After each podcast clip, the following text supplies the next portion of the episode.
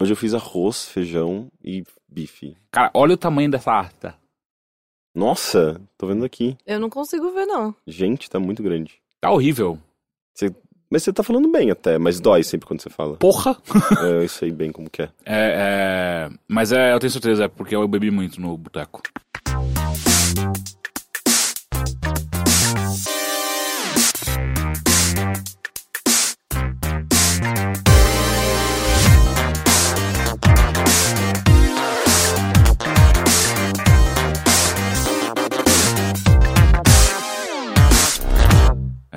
Mas enfim, aí o. Mas, mas o boteco, cara. Rolou swing. Rolou swing. No meio do. No Não, meio assim, do... não, não o ato sexual do swing, não, é- não é essa parte. Mas os preâmbulos do swing, sim. O que Não é. seriam os preâmbulos Quando do as pessoas swing? começaram a se pegar e trocar de casal. Sim. Mas assim, tipo, de boa, né? Eu acho impressionante Sim, como as pessoas sim, elas sim. são extremamente abertas e é um público bastante maduro, assim, mais maduro do que eu, eu acho. Sabe, eu um público acho- mais, mais jovem e, e mais moderno, a gente tem, tem muito que aprender com o nosso Eu não sei público. se é necessariamente maduro, mas com certeza mais liberal do que eu. Sim. Se bem que Sexualmente mais libertário. Sim, Pode- pode mas ser, ao mesmo ser. tempo, eu com 22 anos, eu era igualmente É. li Você vai ficando libertário. velho, você começa a ficar com preguiça, né? Do É. trabalho que também dá. É, Cara, eu acho eu, eu vejo muitas coisas assim. Tipo, É? eu tenho muita preguiça de, tipo, de abrir o Tinder e falar com a mina e, tipo, fazer o perfil Uhum. e aí sair com ela e, tipo, fingir Mas que sou peraí, uma só vamos pessoa deixar claro uma coisa. Quantos anos você tem? É, Desculpa essa pergunta, mas eu preciso fazer. Eu tenho É bom pensar, é bom pensar mesmo. 23. Exato, se você tá com 23 tá com preguiça, imagina quando você tiver 30, que nem eu. Cara, Henrique. mas mulher dá muito trabalho, velho. Ah, não, sim, sim, Tipo, concordo plenamente. É, é foda porque mulher dá muito trabalho e homem, tipo, não dá trabalho, mas é chato. Sim, É boring. aí é com o Henrique. Eu, eu só sei dos homens. Eu não é chato, boring? Não. Sabe Não por sei quê? que homem que você tá Sabe pegando. por quê? Eu tô pegando héteros. Porque É. pessoas héteros são escrotas, tá ligado? Tipo, Não, mas é que tá, tem- pessoas são escrotas. Tem como Depende- você depende juntar da- as duas coisas do tipo pegar homem e o homem ser gay? Não. Um homem bissexual. É, mas eu aí... sou louca pra conhecer um homem bissexual, Rick. Tem, Eu- Tinha vários na festa. E eu não tô tinha, zoando. tinha. Eu, eu, tô eu já peguei um, um, um bi, mas foi bem, tipo, só dei uns beijos, não sei exatamente, não sei caracterizar Até um onde bi. chega, até onde vai a diferença, é, isso? É, é, aí que tá, eu acho que não tem diferença, eu não sei. é uma- Hum. Ok, se bem que tem essa questão de, de- dos grupos sociais, das, das coisas que as pessoas consomem, isso muda bastante o que elas são e, e, sei lá, o próprio estilo de vida das pessoas acaba Uhum. afetando muito como elas se relacionam. Então, não sei, deve haver uma diferença entre gays e heterossexuais nessa maneira de como elas ficam umas com as outras e como elas usam aplicativos, por exemplo. Porque, tipo, no meio Sim. gay, as pessoas, elas são, Sim. tipo, se elas querem fazer sexo, lá, aplicativo, eu vou trepar e foda-se. Então, aí é que tá. As lésbicas não fazem como os gays. Ah, não? Hum. Cara, tipo, eu, eu, assim, eu tive um, um, um grande projeto de estudo, só que não, do, do Grindr. Uhum. E, cara, os gays, eles são muito diretos. É tipo papum, entendeu? Sim. É tipo, ô, tá afim? Tô. Tipo, às vezes eles mandam foto direto, sem nem mandar nada escrito, tá ligado? E as Manda minas. nudes. Manda nudes, direto. E as minas, a- apesar de ser uma coisa meio agressiva, que eu acho que a testosterona ajuda nisso, as minas são o completo oposto disso. Uhum. Vamos É, casar tipo, antes Vamos casar, tá ligado? tipo, a mina assim, a gente ainda não tinha se visto, e ela assim, ai, tipo, tô com saudades de conversar com você. Tipo, oi? A gente só falou, tipo, um oi, não, não- tipo, nem, nem se conhece, né? É, meio estranho. né? É, tipo. Não tem, uma, não tem uma intimidade, uma, uma ligação pra rolar Então, uma é, saudade. então, é foda. E, tipo, Hum. no segundo encontro elas já estão, tipo. Hum. Uma das grandes amigas minhas, ela é casada com uma outra menina. E antes delas casarem, ela reclamava muito disso também. Eu acho engraçado que ela agora casou.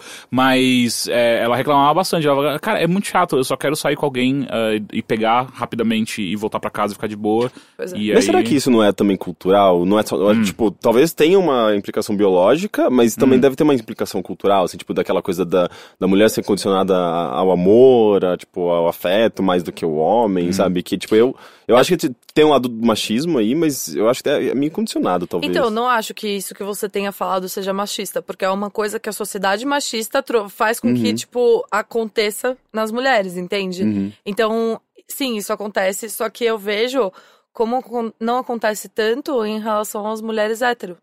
Héteros. Hétero. Hétero. Hétero. Hétero. Hétero, É, eu hétero, lembrei disso. hétero. Eu lembrei dessa música desse do. Quem que é mesmo? Do... É do, do Aquaplay, do, da UDR. Sim, mas é, t- é quem canta é o. Não, ou pelo menos que faz o vídeo Hum. é o Magalzão. É o Magalzão, eu sou hétero, hétero, É muito hétero. bom. Eu mostrei pros amigos gays, Do eles não show show? gostaram. Do, do qual? O Magalzão, Show, show. sabe o Magalzão? Do show show.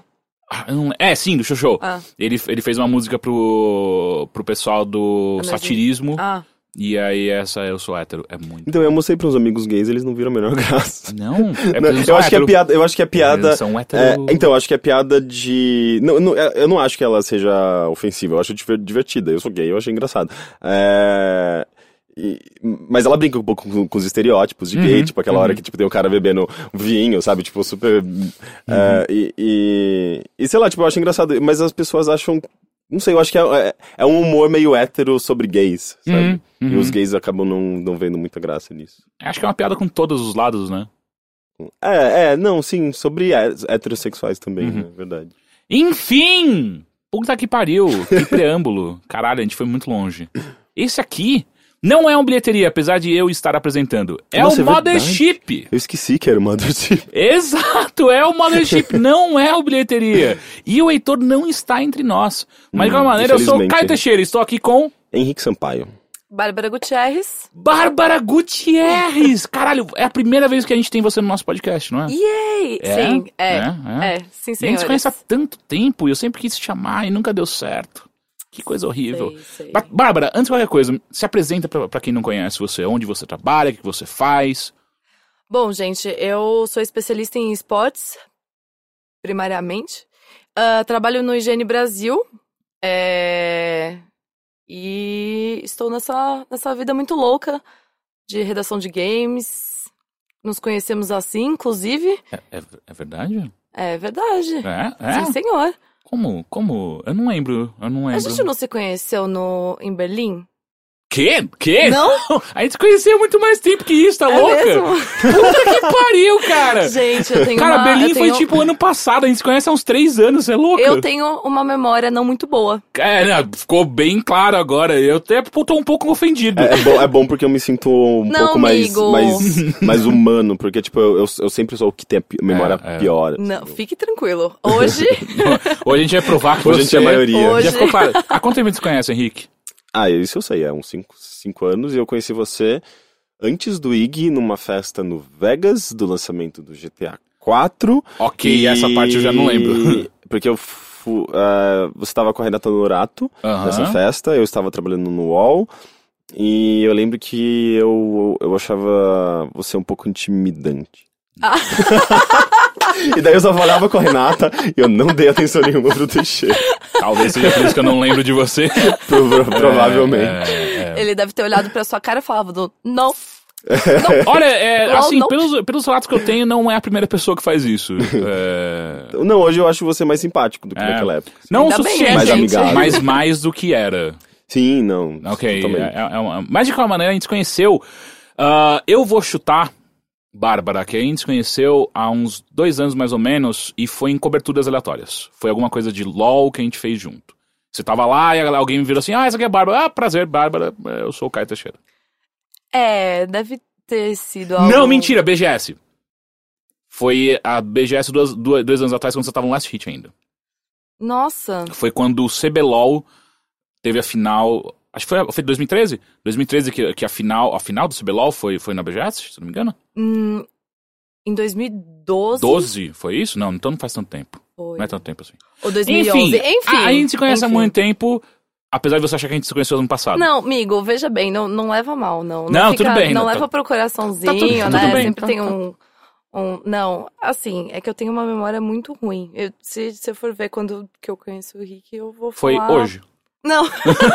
Eu também não lembro. Eu então, lembro... pois é, eu ia chutar, tipo, ai, ano passado, em algum momento remoto. Sim, sim, mas ano passado, isso tenho certeza. É. Então, De qualquer maneira, é, eu chamei a Bárbara aqui pra comentar sobre duas coisas. A primeira é sobre esportes em geral, não só sobre League of Legends, então pode ficar calmo, Henrique.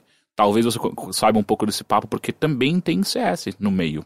Hum, Você lembra de CS? Eu acho que eu ainda prefiro League of Legends. É, a gente pode falar só League of Legends também. E olha, que eu Mas nem, enfim. e olha que eu nem gosto de League of Legends. E eu prefiro. É, é, ok. Pra você como, assim, eu, como eu quê? detesto Por o quê? Counter-Strike. Counter-Strike é tipo marco, principalmente no Gente, mas- Brasil, em relação É. a esportes. Já passou, né? Não, Não. que isso. Ah, vou- não. mas esse povo Não, tá, não, muito, tá não. muito atrasado, gente. Não, é o CSGO, cara. Que isso, é o CSGO. Lançou agora há pouco, Ah, é é verdade, louco. tem o gol, né? Não eu é achei que o 1.6. pessoal, eu A achei que o gente pessoal não tá jogando velho. Source ainda. É que, sei lá, pra mim passou tão batido. Eu não acompanho tanto essa cena também. Então, pois é, Counter-Strike Global Offensive tá forte, inclusive Entendi. o Brasil tá Tá bem? Tá bem? arrasando, tá arrasando.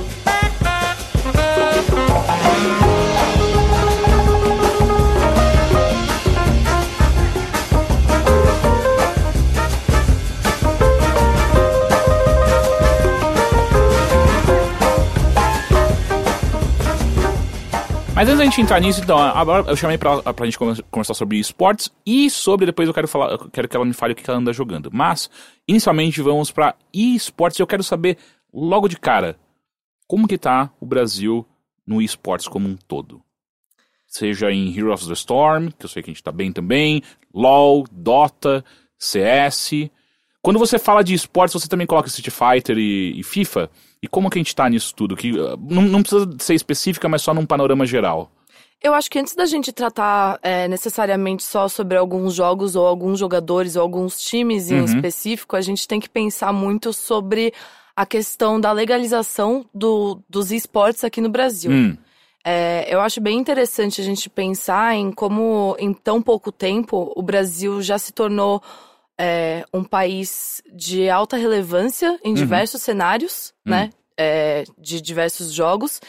E como isso está afetando na maneira como não só ah, o público geral, né? Que não é só esse nicho de esportes vê ah, os esportes eletrônicos, mas também o governo. hum, Então, é bem interessante isso porque as pessoas que estão nos cargos responsáveis pelo, pela população, hum, eles estão vendo que isso traz um dinheiro absurdo uhum. para a indústria em geral e estão procurando fazer com que isso se torne algo legal, se torne algo que, que enfim, que contribua nesse meio da, no comércio geral do país, enfim. Uhum, uhum. Mas e, e- e assim, a gente teve uma notícia recente que foi a discussão da PL 44291, não é isso? Ah, que é. Cara, só pra você entender, Rick. O que acontece é, desde no- 1991 tem, tem uma- um projeto de lei que é a legalização do jogo do bicho. 91. E aí aconteceu é, na real é, era o cara queria legalizar o jogo do bicho, só que ele abarcava todos os jogos de azar.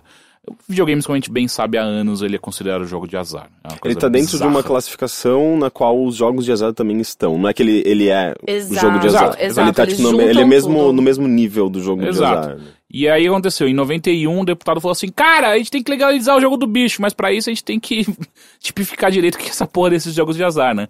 E aí ele começou desde 91, ah, não é o mesmo cara, mas a- a- o projeto de lei, a PL, começou a, a andar todos os meandros e, bira- e- e burocracias bizarras dentro da Câmara dos Deputados.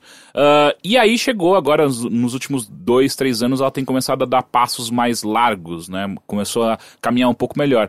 E agora, quarta-feira, ontem, né? A gente tá gravando isso aqui na quinta-feira. Ontem teve uma conversa muito séria ah, que foi bizarro. Quem, quem encabeçou a conversa pra tirar de dentro dessa PL os jogos de habilidade que as pessoas estão querendo colocar agora, que é poker, bilhar, é, é, e esportes tá no meio. Damas, gamão. é, damas. Gamão! Gamão era um jogo de azar. Tudo.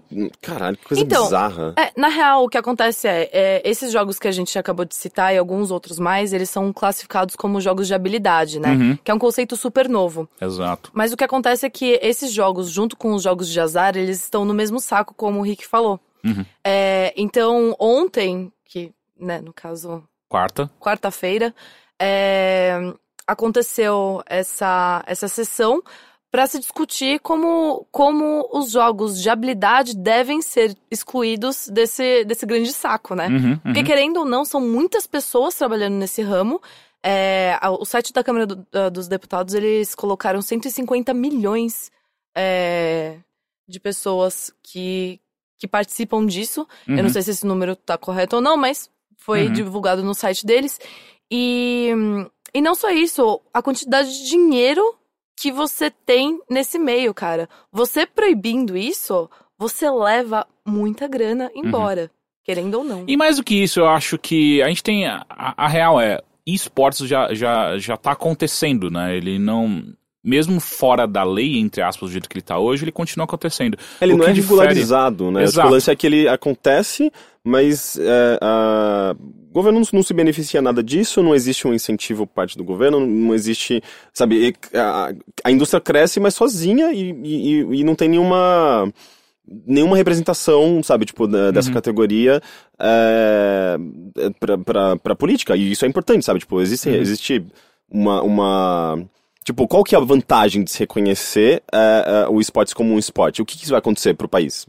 Não mas, não, mas assim, antes disso, é porque primeiro eles estão querendo é, tirar os jogos, o, o esportes de dentro dessa ca- categoria de, de jogos de azar. Sim, né? que já é. Mas isso também é não só esportes, é, tipo, jogos Tem vários jogos de, É, habilidade, jogos de eles estão habilidade. querendo tirar. Porque isso faz mal ah, ah, pra esses jogos que, enquanto eles forem encarados como jogos de azar, primeiro que eles entram dentro de uma, de uma, de uma chapa de, de, de impostos que não tem nada a ver com eles. Sim, que é o lance, saca? tipo. e é muito, e são impostos muito altos. Videogame é muito caro porque esses jogos de azar, é, ou essa categoria Não é só por isso. de produto, ela é considerada supérflua Hum. e por conta disso os impostos são muito altos. Assim, só pra deixar claro, eles vão continuar supérfluos. A, a questão é, eles precisam ser colocados onde eles devem estar. né? Eles estarem em jogos Sim. de azar. Porque primeiro que jogos de azar são proibidos no Brasil. Você não tem bingo, você não tem cassino, você não tem nada. Uhum. E eu vi um projeto de lei que aparentemente foi aprovado no Senado em janeiro desse ano, que talvez voltemos a ter bingos no Brasil. Sim, eu vi também isso. Então, a questão toda é porque, por exemplo, o que tá acontecendo é que um cara que vai lá fora, é, vai disputar é, um torneio de pôquer muito grande Uhum. e ganha uma bolada grande, ele é taxado é, de maneira similar a quem ganha na loteria. E, Hum. cara, isso é absurdo. Por quê? Porque ele ganhou aquele dinheiro porque ele foi lá, tipo, mostrou a habilidade dele e ele não, não, não tem que ser relacionado. Ao, ao meu ver, não é Uhum. algo que deve ser relacionado. Assim como alguém que. Um, uma equipe de Dota que acaba indo pro The International, vamos supor, uma equipe Uhum. brasileira. Tá bem longe disso acontecer, mas tudo bem. Um dia! Um dia. Enfim. E se eles fossem e ganhassem o The International, ia ser complicado, porque o The International tem um dos maiores prêmios da história dos esportes e é uma grana pesada. Eles Sim. iam voltar pra cá e iam pagar, assim, um. Você lembra quanto foi a arrecadação do ano absurdo. passado? Em 2015 foram, acho que 18 milhões. Uhum. A primeira equipe que foi a Evil Geniuses, eles ganharam 6 milhões. Só eles. Só fácil, pouca É, coisa. um milhão, mais ou menos um milhão e pouco pra cada um de lá. Isso, a- em termos, sabe, tipo, quando eles viessem pro Brasil, se viessem pro Brasil e ganhassem esse Uhum. prêmio, tipo, seria quanto mais ou menos de, de imposto Ah, puta que pariu. Aí você tem que ver quanto que você perde na, na loteria, mas é uma porrada, cara. Então, Hum. assim, ah, ah, a real é, tirando, tipificando esse, eh, o- os esportes e todos esses jogos de habilidade da maneira correta, não é que vai diminuir o imposto necessariamente, mas pelo menos ele vai ser cobrado de uma maneira mais correta, entre aspas. Isso na, na, na, na venda desses jogos também, você diz? É in- não, não, não na venda. Ele, isso é, é exclusivamente para campeonatos relacionados. Ok, Tá. mas, mas a gente n- não é essa PL também, ela não atinge os jogos como um todo, ela atinge só eh, esportes. Não, não, ela atinge, com- atinge- é Porque assim, a PL, por enquanto, ela tá o quê? Ela tá tentando fazer com que jogos de azar, então games estão lá dentro, jogos de azar voltem a ser legalizados no Brasil e tipificados da maneira correta. Se ela passa, jogos passa junto com tudo isso. Só que a, a galera que foi nessa, nessa conversa na quarta-feira falou assim: não, não, não, não, não, assim, na boa, pode continuar com essa PL, não tem problema nenhum, mas a gente precisa deixar claro que jogos de habilidade não fazem parte dessa categoria, ok? A gente não fazendo parte dessa categoria, a gente vai ter que criar uma nova categoria e no- novos impostos e, e por aí vai, licitações e blá, to- toda a burocracia envolvendo tem que ser criada nova para esses caras. Então muda completamente. O- Então a PL sim ajuda os, os jogos, os jogos como um Como um todo, os todo. videogames, só que eles estão querendo tirar eles de dentro da- da- dessa tipificação porque não faz sentido e aí vai começar todo um, um outro trabalho se der certo e tal. E até onde eu vi, funcionou. Sim, né? a- a- assim, é, ainda tá uma grande discussão, mas ah, no geral o resultado de ontem, de quarta-feira, foi positivo. Sim. É, o, o mais importante de separar isso não é também só em questão da, dos impostos e taxas, enfim. Mas, cara, é pensar que assim, ano passado, 2015, foi o. O Joji é, é um jogador Uhum. que antes atuava pela Pen Gaming, que é Uhum. uma organização de que tem diversos times de vários jogos. E o Joji, ele era da equipe de League of Legends, da Uhum. PEN, e ele era um francês. Uhum. Ele colou aqui no Brasil, e aí, galera, beleza? E ele foi a primeira pessoa ah, com que teve no passaporte, inclusive, visto como trabalhador, né, é, jogador de esportes. Uhum. E isso é muito complicado porque você vê ah, num boom, num cenário muito grande de League of Legends hoje, é, existem equipes já muito bem conceituadas, com jogadores que recebem muito bem e que, cara, os contratos deles ainda são porcos. Uhum. É, é- não é bem feito. Sim. Por quê? Porque não tem direito ainda como fazer isso, entende? É, por enquanto dá pra dar uma burladinha aqui, dar um jeitinho brasileiro ali, entendeu? Então é, é muito complicado, porque você tá mexendo com muito dinheiro Uhum. E você não tem uma, uma regulamentação certa pra Exato. isso. E- Esses jogadores, eles são classificados como o que exatamente? Eles são esportistas? Não, eles entram, cada um entra com um negócio diferente, é bizarro, porque eles não- o, o esporte não é esporte. Ainda não é não é considerado. considerado, esporte. Exato. Então cada um entra de uma maneira diferente nesses contratos. E é aí que entra todos os problemas de contratos que a gente vê com frequência nos times. Porque cada jogador entra de uma maneira diferente. Tem um que vai entrar como freela, tem outro que vai entrar como produtor de conteúdo. Justamente porque não existe uma classificação Exato, exato. é, oficial para que eles se encaixem ali e seja uma coisa regularizada Exato. e tal. Então, assim, aí é uma outra frente, né? Porque tem a frente que é tirar os jogos de azar de dentro desses jogos. Aliás, jogos de habilidade de dentro desses jogos de azar. E também tem a frente de pessoas que lutam para que esporte seja reconhe- reconhecido como esportes. Uhum. Ah, e muda bastante coisa, né, quando você faz isso, porque hoje quem a- o que rege esportes no Brasil é a famosa Lei Pelé.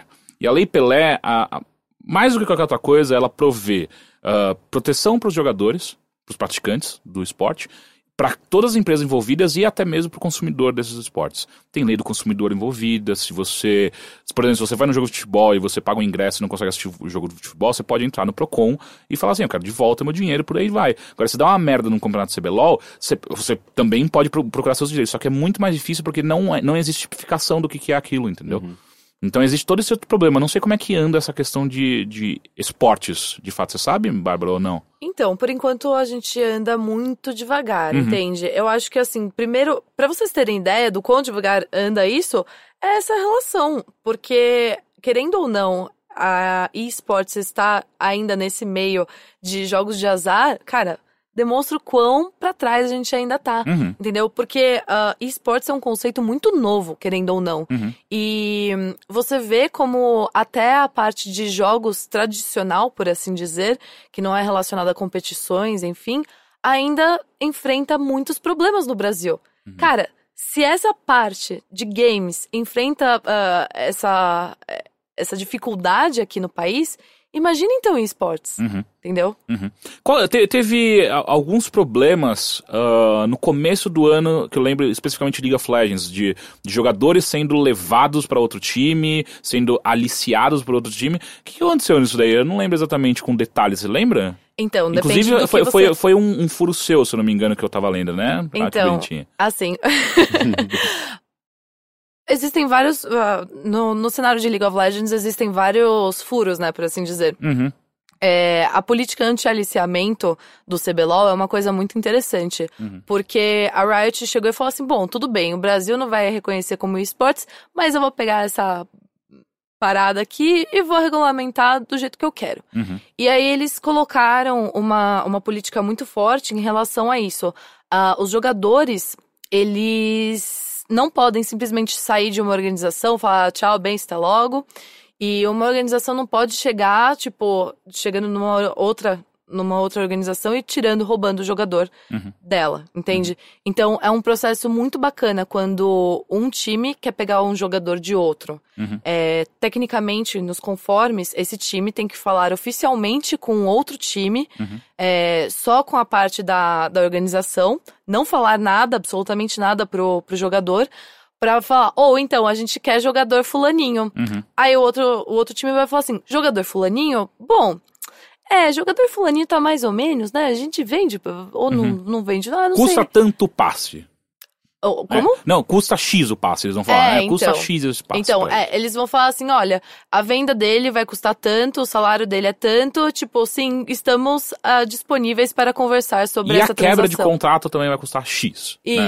Mas isso, isso acontece, sei lá, em times de futebol Sim, também, né? sim. É, é- Só que- é- só que é parece tudo- meio, meio, meio cabeça de gado, assim, mas, mas é o normal. Sim, é normal, isso acontece com, com frequência. O a questão, por exemplo, em esportes em futebol é que isso é regido por leis extremamente severas Uhum. que devem ser seguidas. Tanto que quando dá uma merda, cara, para tudo, desliga, desliga jogador, desliga. ah, são, eh, pro- processos são, são, são realizados e por aí vai. E no caso do, do esportes, as próprias equipes que meio que regem um pouco Isso essa, e a Riot, né? regras. Sim. Mas aí que tá, tipo, não tem como a Riot, e, e, eh, sei lá, tipo, juntar um pessoal, criar uma associação e tentar pressionar o governo pra, pra mostrar a relevância desse, Ah, mas dessas peraí, peraí, questões e... Qual Porque, é a tipo, última associação de games que você lembra que deu certo? Não, assim, eu tô pensando, tipo, porque se existe um, um- um movimento tão forte, existe Uhum. uma, um senso de comunidade e as pessoas dependem um pouco dessa regularização pra conseguir superar esses problemas, sabe? Tipo, de trazer dinheiro pra cá sem ser, ser extremamente ta- taxado e conseguir organizar as coisas de uma maneira mais, sei lá, mais, mais fácil, sabe? Tipo, e conseguir classificar as pessoas como, como profissionais da área e tal. É do interesse dessa comunidade é, que essas coisas sejam, pelo menos, é, apresentadas para o governo para que exista esse debate lá interno, para que sejam aprovadas futuramente. Então deve haver de baixo para cima uma movimentação, certo? Sim, existe. Só que assim, a gente tem que eh, lidar com o fato que o Brasil ainda está construindo o seu cenário de esportes. É, isso, eh, levando assim pro, pro internacional, a gente vê na Europa, nos Estados Unidos, cenários muito mais bem consolidados e que, mesmo assim, o país ainda não reconhece esportes como esporte, entendeu? Então, esses mesmos países têm problemas similares ao, ao Brasil em relação a contrato, em relação a, a taxas, enfim, entende? Então, é, é meio complicado. O Brasil tá, aos poucos, caminhando nesse, nesse sentido, sim. Só que talvez o caminho seja um pouco longo. Apesar disso, a Riot, ela tenta manter as coisas no, no laço. Mas é complicado por quê? Porque é só uma empresa de um jogo específico, entendeu? A gente tem, tipo, milhares de outros jogos. Literalmente, entende? E, E eu acho que o assim, fato também do, do- de ser uma empresa eh, e os eventos todos serem, eh, serem eh, eh, organizados por uma empresa, no caso da, da, da Riot aqui no Brasil, que eu acho que é a maior do- da cena de esportes, né?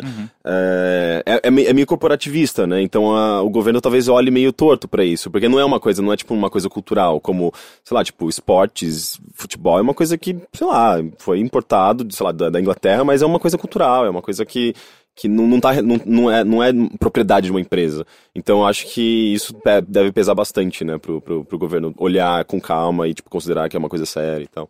Assim, a última vez que eu tive uma conversa com o Roberto Iorvolino sobre esse assunto, acho que foi ano passado, que é o diretor geral da, da Riot aqui no Brasil, ah, e eu perguntei pra ele, esse negócio de esportes, na época ele me falou, cara, não é muito que a gente se preocupa, porque pra eles é muito mais interessante. Ele sabe onde ele vai se enfiar na burocracia se ele tentar fazer esse movimento com força de verdade. Então, é, para ele é muito mais fácil continuar organizando grandes campeonatos e mostrando na TV, na Globo, o Caralho a 4, quando o CBLOL aparece, fecha o Allianz Parque e aparece no, no Jornal Nacional, na, no, no Fantástico, isso é uma pressão muito mais forte que ele consegue colocar no governo do que ele montar uma equipe de pessoas que gostam de, de esportes, nem que seja sejam grandes CEOs de empresas e por aí vai, e bater na porta de cada planalto, ministério, deputado, senador e o caralho a quatro pra falar, ô, reconhece a gente, por favor. É muito mais fácil ele falar, ô, ah, liga no Fantástico aí, vê o que tá acontecendo. E, pra, e, e, no meu ponto de vista, ele tá meio que correto. Ele não, não tem por que ele fazer isso não dessa maneira. Tipo, ele tá, me parece, fazendo certo. Mas sim, tem vários problemas envolvidos isso, né? Tipo, por exemplo, ah, ah, esse, esse negócio de transferências no LoL é um problema especificamente do CBLOL. Porque outros campeonatos são diferentes. Os que não são oficiais da Riot, certo? Então, é, o que acontece é o seguinte, é, cada campeonato, ele tem as suas regras, entende? Uhum. Então, assim, é, essa política do anti-aliciamento, ela existe na Riot inteira, global. Uhum. Ela... Você vê na LCS, por exemplo, tanto dos Estados Unidos quanto europeia, É, a LCS é como se fosse CBLOL, só que de outras regiões, assim. Então, você vê a Riot inteira trabalhando nesse formato. Uhum. Mas os campeonatos que não são relacionados a, a isso, alguns eles tomam um cuidado diferenciado em relação às equipes. Por Tipo a exemplo. BRMA. Então, por exemplo, na real eu ia dar o exemplo da Valve Hum. Em questão de Dota. Hum. A Valve, ela, ela não, não se importa tanto com a questão de aliciamento de jogadores e de organizações. Mas o que ela começou a fazer foi falar pra eles assim: olha, nós temos quatro grandes campeonatos é, durante o ano e o primeiro campeonato começa, sei lá, vamos supor, em, em tal mês. Uhum. Antes desse mês, ah, a gente vai te dar uma, uma um tempo Uma janela de, de transferência. Exato, uma janela de transferência na qual você vai poder trocar, fazer a troca que você quiser na sua equipe. Uhum. Só que depois desse tempo passar, Se fudeu. você não vai mudar mais a sua equipe, bro. Uhum. Tá ligado? É, você não pode mais mudar a sua equipe, você vai ter que continuar com ela até o final do campeonato. Uhum. Entende? Uhum. Então, e se alguma, se alguma das equipes trocar, ela está desquali desqualificada. Uhum. Entende? Então, é, é interessante porque as duas, no final, elas têm meio que o mesmo interesse, Uhum. que é uma consolidação do cenário. É. Elas querem que, tipo, o time ou a equipe deixem o jogador é, seguro o suficiente pra falar, não, vou poder treinar por tanto tempo, é, vou ficar nessa equipe por tanto tempo, enfim. Sim. É. E, e aí que entra também, de novo, voltando só ao assunto do, de se tornar um esporte. Porque quando se torna um esporte, de fato, regras são criadas, que daí não muda a cada nova temporada, necessariamente, que não muda a cada novo campeonato, e os campeonatos passam a se tornar algo mais uniforme. Os times começam. E ajuda também os times, porque eles par- param de ter que aprender a cada novo campeonato como que é a regra, tudo de novo, e às vezes um bagulho que eles fazem, não po- podia fazer no ano passado, nesse ano não pode, e aí, puta, a gente não percebeu que não podia, se fudeu, perdi ponto, perdi dinheiro, perdi uma pá de coisa, e isso é uma merda. E, e aí entra também, ah, é ruim pro governo, porque o governo olha pra um bagulho desse e fala assim, cara, vocês nem sabem fazer o campeonato, sério. olha as merdas que tá acontecendo, por que, que eu vou deixar vocês se tornarem de fato um esporte, saca? E aí tem todo o fato, tem toda a questão também de ah, ah, de- porque o que acontece? É, esportes como um todo, na- pelo menos pela segunda lei Pelé, ah, eles seguem, co- coisas são consideradas esportes no Brasil, eles seguem leis internacionais. Então, assim, se você joga futebol aqui, você pode ter certeza que se você viajar lá, China, você vai jogar da mesma maneira. São as mesmas regras, lateral, ah, como, como que acontece lateral, cobrança de falta, por aí vai, ah, são as mesmas regras.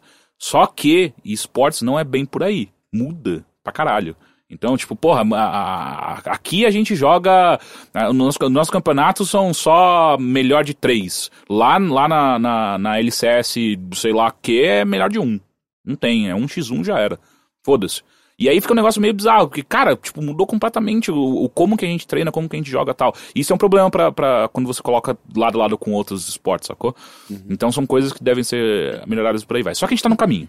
E, e- e é muito louco isso que você falou, porque assim, é, comparando é, League of Legends com futebol, por exemplo, que é uma comparação, inclusive, que eu não gosto de fazer. Uhum. Mas uma brisa muito louca que eu penso é que o, o LoL, em relação ao Riot e em relação aos campeonatos dele, é como se.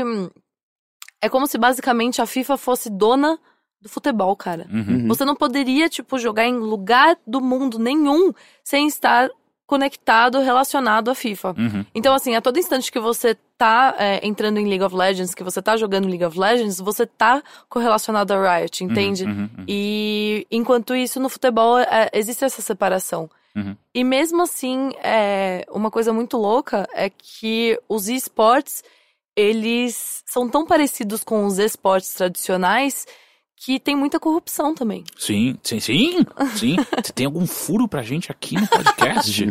Porra, Não, na pra mim. real, o que você me Hum. falou, o que você me perguntou do furo, né? Uhum. que aconteceu ah, no finalzinho de 2015, começo de 2016, é, foi em relação ao CBLOL. Uhum. Foi o momento em que a Riot chegou e falou para as equipes que elas não poderiam mais, para as organizações, que elas não poderiam mais ter equipes irmãs. O, o Isso significado. foi um bagulho bem louco. Sério. Porque é o seguinte: uma irmãs? empresa ou uma organização, na época, tava podendo ter três times. Então a Kabum, por exemplo, que é uma das organizações, podia ter Kabum Black, Kabum Orange, Kabum Red. São, todas, são todos times da Kabum, só que são times diferentes. Porém, da mesma empresa. Só que daí fica um bagulho bizarro, porque daí ela monta, monta três times e fala assim: ah, um deles vai chegar na porra do final. Na boa. Um, a gente vai dar um jeito, um deles vai chegar no final.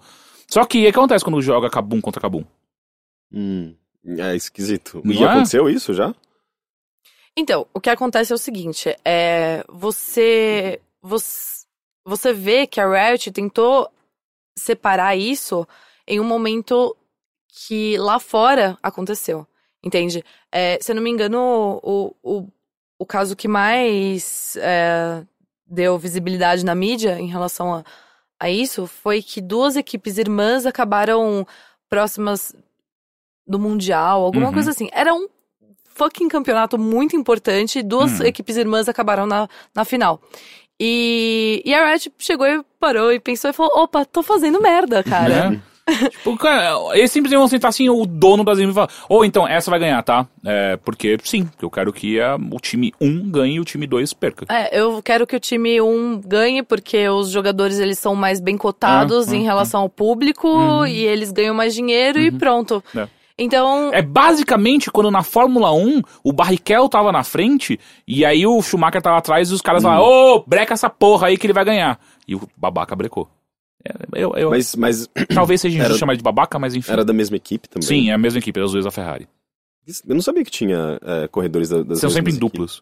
Não sei É, se são sempre, mas sei- tem muitas duplas na equipes. Fórmula Gente, eu não, sa- eu não 1. sabia. É, a Ferrari tem dois, a McLaren tem dois e por aí vai.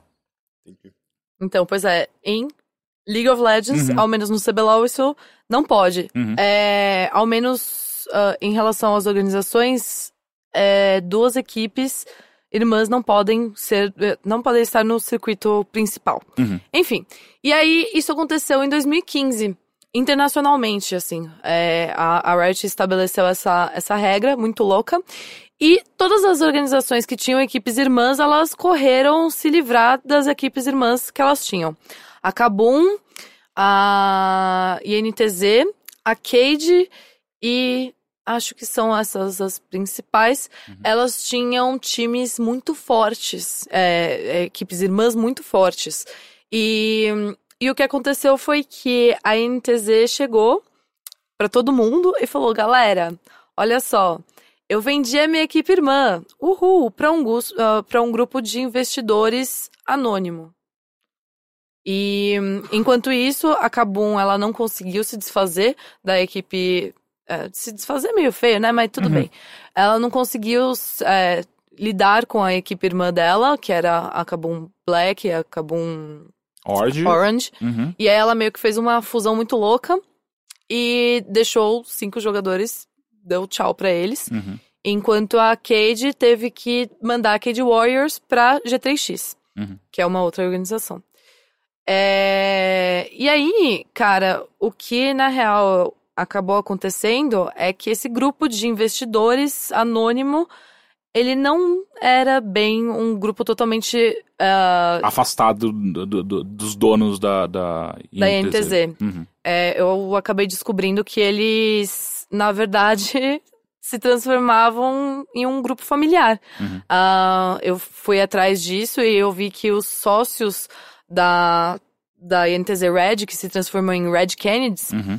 É, eram era o, a namorada de um dos donos da NTZ e o filho de- do outro dono da Uhum. NTZ. Uhum. E aí a gente, eu fui indo mais fundo e descobri que o manager da NTZ estava ainda lidando com as duas organizações, enfim. É, Ai, cara. então, pois É. é, né? É, não, foi, não foi muito bem lá estruturado. E, e aí acabou que ah, eu lancei a matéria e aí a Riot Games foi apurar. Uhum. E eles viram que era isso mesmo e deram uma penalidade pesada pra eles. E falaram: olha, ou vocês vendem essa bagaça aí, se livra disso daí, ou então não dá. Vem de verdade, conflito, né? É, conflito de interesses direto, sabe? Tipo, quer dizer então que numa final entre INTZ e Red Kennedy, ah, quem é que vai ganhar? Quem é, como é que a gente vai saber que ninguém não foi combinado isso? Afinal de contas, você é filho de um dos donos da INTZ. Você é namorada de um dos caras da INTZ. Como que a gente vai saber que você não tá simplesmente falando, ah, não, não, eu quero que, que, que a INTZ ganhe? Então, é, e eu acho que foi do caralho, assim. Só pra entender, porque é uma coisa que, que, que eu gosto muito. Como que você descobriu isso? Se você pode falar. Se, não, se foi uma, uma fonte anônima, não tem problema, mas... Não, não foi uma fonte anônima. Uhum. Tipo, foi assim: o que aconteceu foi que eu tava atrás de uma entrevista. Uhum. ah, o manager da NTZ, ele tava na China, lidando com, com assuntos da NTZ, só que ele já tinha sido ah, designado somente pra Red Kennedys. Uhum. E aí eu falei, bom, tudo bem, né? Ele deve estar mantendo contrato, alguma coisa assim. E aí eu, eu fiz uma entrevista com ele, e aí ele citou de novo aquela. ah, Grupo de investidores, Investidores anônimo. anônimo. Uhum. Cara, isso me incomodou muito. Uhum. Muito. E aí eu falei, não, acho que não. Aí eu vou atrás disso. E aí eu fui meio stalker, talvez. E aí eu fui atrás ah, de questões ah, de informação, como CNPJ, nomes de, de dos, dos sócios, ah, endereço, e tudo isso em busca da, eh, de sites oficiais do governo e tudo mais. E aí eu acabei descobrindo isso. Eu Você vi foi no registro BR? eu fui na parte do, do desse, dessa busca do Uhum, CNPJ que uhum. você só pode eh, buscar se você for advogado. Uhum, uhum. E aí eu, eu consegui um advogado Ok. Ok, chama-se reportagem isso, normal. Sim, legal. É, então. E aí eu. É porque eu, eu pensei no registro BR, porque eu já peguei, teve uma vez que eu tava fazendo uma matéria pro, pro último segundo, e tinha uma treta também que eu não tava descobrindo quem que era, daí eu peguei esse site e falei, peraí, deixa eu ver quem que é esse site. Daí eu entrei no registro BR e tava o nome do cara, falei, ah, filha da puta, achei quem que eu queria. Tava aqui o tempo inteiro, esse babaca não- nem pra registrar em outro nome. E, enfim, foi uma agulha que deu certo, e, mas só que você foi pra um lado mais, mais difícil de conseguir, né? Não, então, mas a, a questão é que muitos dessa- muitas dessas informações poderiam ser conseguidas na internet, só que não tão aprofundadas, entendeu? Uhum, Tipo, você conseguiria ver isso se você fosse atrás. Eu- A questão foi só que eu tive a pulga na orelha e eu falei, hum, tem algo que não Mas tá é um bagulho certo. louco, né? Que você teve essa pulga na orelha e a principal organização envolvida, a principal empresa envolvida, não teve. Que foi a Riot. Que fez, ô, vamos só checar que porra é essa, é, pra ver o que, que aconteceu aqui. Mas enfim, acontece, erros acontecem. É sim, com certeza. Erros acontecem, mas a, a Riot, depois da matéria que, que eu postei, e aí depois outros sites também acabaram postando, ela foi atrás e viu que era realmente verdade tudo aquilo que, que eu tinha é, colocado. É muito louco porque, de certa forma, a, a empresa deveria ser a principal interessada nesse tipo de. de... Checagem, né? Exato. Aí é que tá. É, é. É meio complicado por Uhum. causa disso, mas. eh, Acontece. É, e se esse é um caso que aconteceu, pode ser, pode ser que tenha outros casos que a gente não, não tá sabendo ainda, e por isso que tem. é, talvez seja importante esse lance da regularização Uhum. e não depender só de uma empresa pra pra organizar essas coisas, porque às vezes a empresa não, sei lá, ela, não, não- ela simplesmente não, Não vê. é só isso, também é difícil, sabe? Tipo, é, nesse caso a Bárbara conseguiu tal, mas só que às vezes tem gente que faz mais escondido, de uma forma melhor. Então, com, com um dispositivo de segurança, de burocracia, que por mais que é sempre chato pra caralho ter que lidar com o governo, com essas coisas, mas às vezes isso é, não sei se impediria, mas pelo menos dirimiria, faria as pessoas repensarem, oh, vai dar mó treta pra gente fazer isso daí, se fizer e se pegar, tiver ser processado, vai ser uma bosta, melhor não fazer, né? Enfim, ah, tem es- esses fatos todos. Eu acho que essa falta de eh, regulamentação acaba trazendo possibilidade para diversos problemas. Desde um contrato feito nas coxas, entende que você, tipo, não. Você pega, não sabe lidar com o que fazer com aquilo, até o problema das pessoas agirem de má fé mesmo, né? Ah, enganar pessoas, enfim, ah, diversos problemas que, que acontecem. Queria tirar vantagem. O mercado tem muito dinheiro, tem, tem muitas E o oportunidades. foda pra isso. é, é molecada. Sabe, tipo, os jogadores todos têm em média 16 anos, vão até. ah, O mais velho hoje é o BRTT, não é?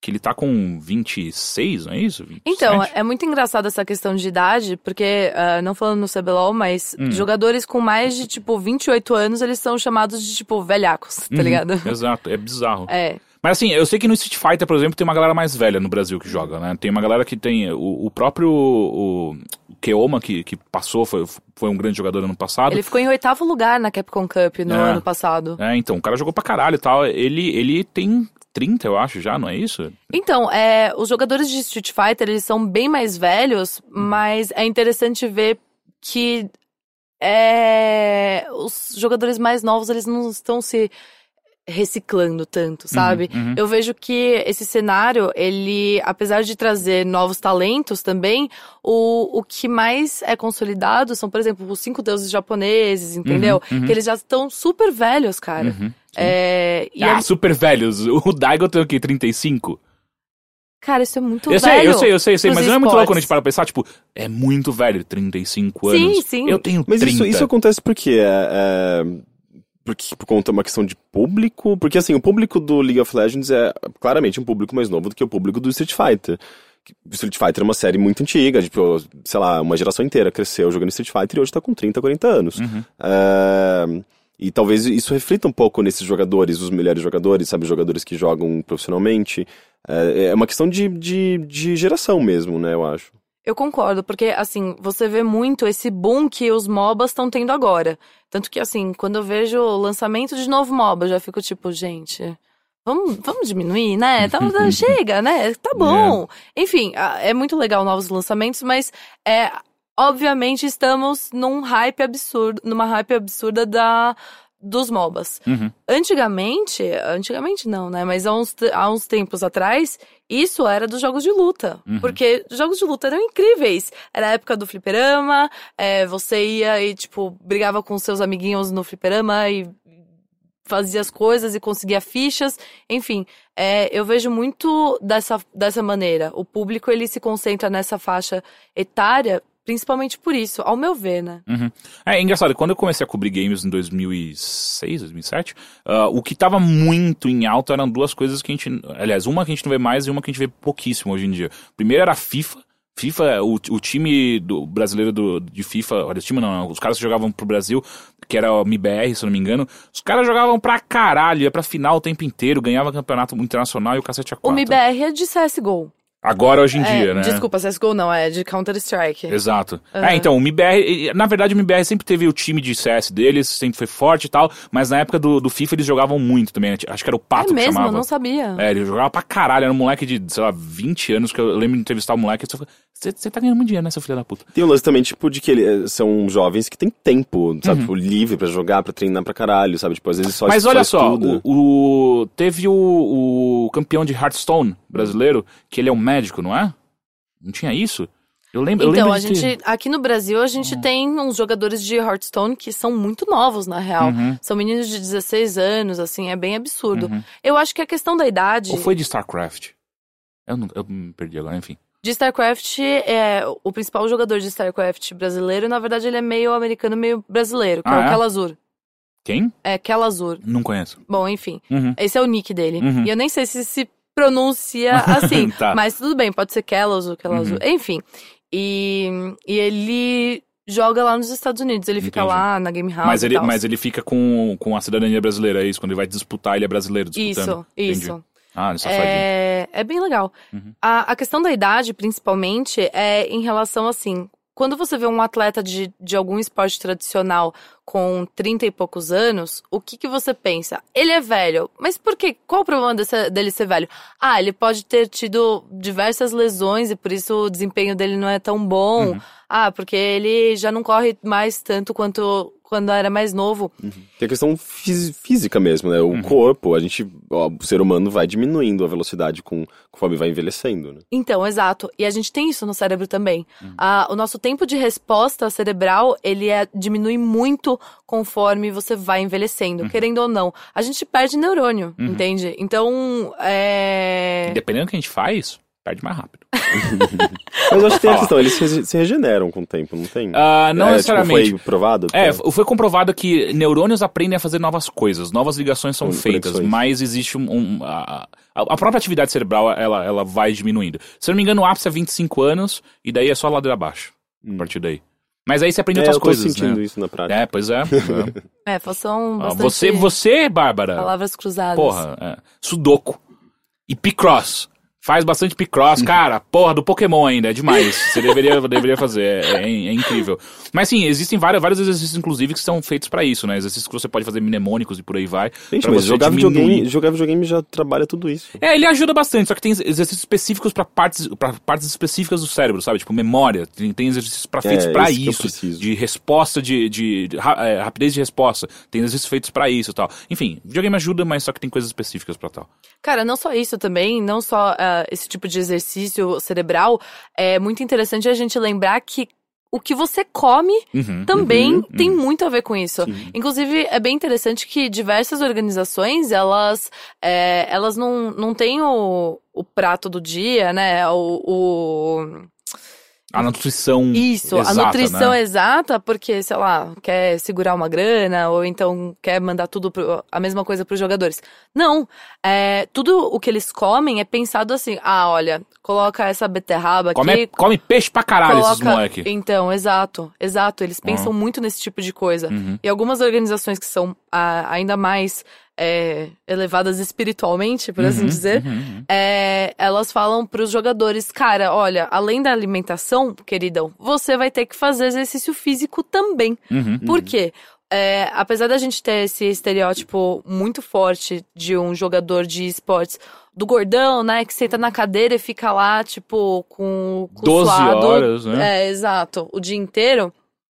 Isso é mentira. Uhum. Porque diversas vezes eles são obrigados a fazer exercício físico porque isso aumenta o estímulo de. ahn, do. Hum, Ai, adrenalina. Endorfinas. Endorfina! É, Endorfina, tipo, ok. serotonina. Exato, exato. Todos os hormônios que a gente gosta muito, né? Que tem Sim. várias coisas. Não, é, tipo, é é necessário, assim. Se, eu, se, eu não, se eu não pratico esportes, eu tenho uma tendência a, tipo, a ficar mais triste, Uhum. sabe? Ah, eu não sei, também. Não sei É. se eu tenho tende- tendência a ser deprimido, mas, tipo, se eu tô fazendo esses esportes, eu me sinto bem, sabe? Uhum. Então é, é, é importante. E tem vários times mundo. também que colocam psicólogos também, né, pro, pros jogadores, né? E o que é Porque o mais emocional é difícil, né? Sim, muito. E é- o que é mais incrível é que isso tá acontecendo no Brasil já. Uhum. É, não é uma realidade que a gente, tipo, olha e fala, ah, não, só nos Estados Unidos, só na Europa, só na China, ou então na Coreia do Sul, que é absurdo lá Uhum. a cultura de esportes, mas enfim. É, sim, aqui no Brasil, diversas organizações, principalmente relacionadas a League of Legends, né? Uhum. É, eles, ah, eles têm psicólogos. Big Gods, que acabou de entrar no CBLOL, né? Eles Uhum. venceram o circuito desafiante. ah, a Cade, a PEN, que trabalha com dois psicólogos, se eu não me engano. A NTZ. é, todas essas orga- organizações, eles têm um trabalho muito sério em relação à psicologia do esporte, Uhum. né? Porque antes a gente tratava sobre psicologia do esporte. Uhum. Agora, com essa novidade, vem a psicologia do e-esporte. Tá aí uma pauta que é do caralho, conversar com esses psicólogos. Bem, não, é super legal. Né? Já, já falou com eles? Já, já Queridinha? conversei com todos eles. Vai ter matéria? Vai, vai rolar uma matéria. Ah, que legal. Vai. Bom, bem foda. É, enfim, só pra gente fazer um, round, um wrap-up de- de- dessa coisa toda de esportes, eu quero que você me passe, se você conseguir, um cenário geral de como tá o Brasil, dependendo do jogo e tal. Só pra gente saber o que, que a gente pode torcer pelo Brasil e por aí vai se a gente tem essa, esse fanismo aqui no Overloader agora.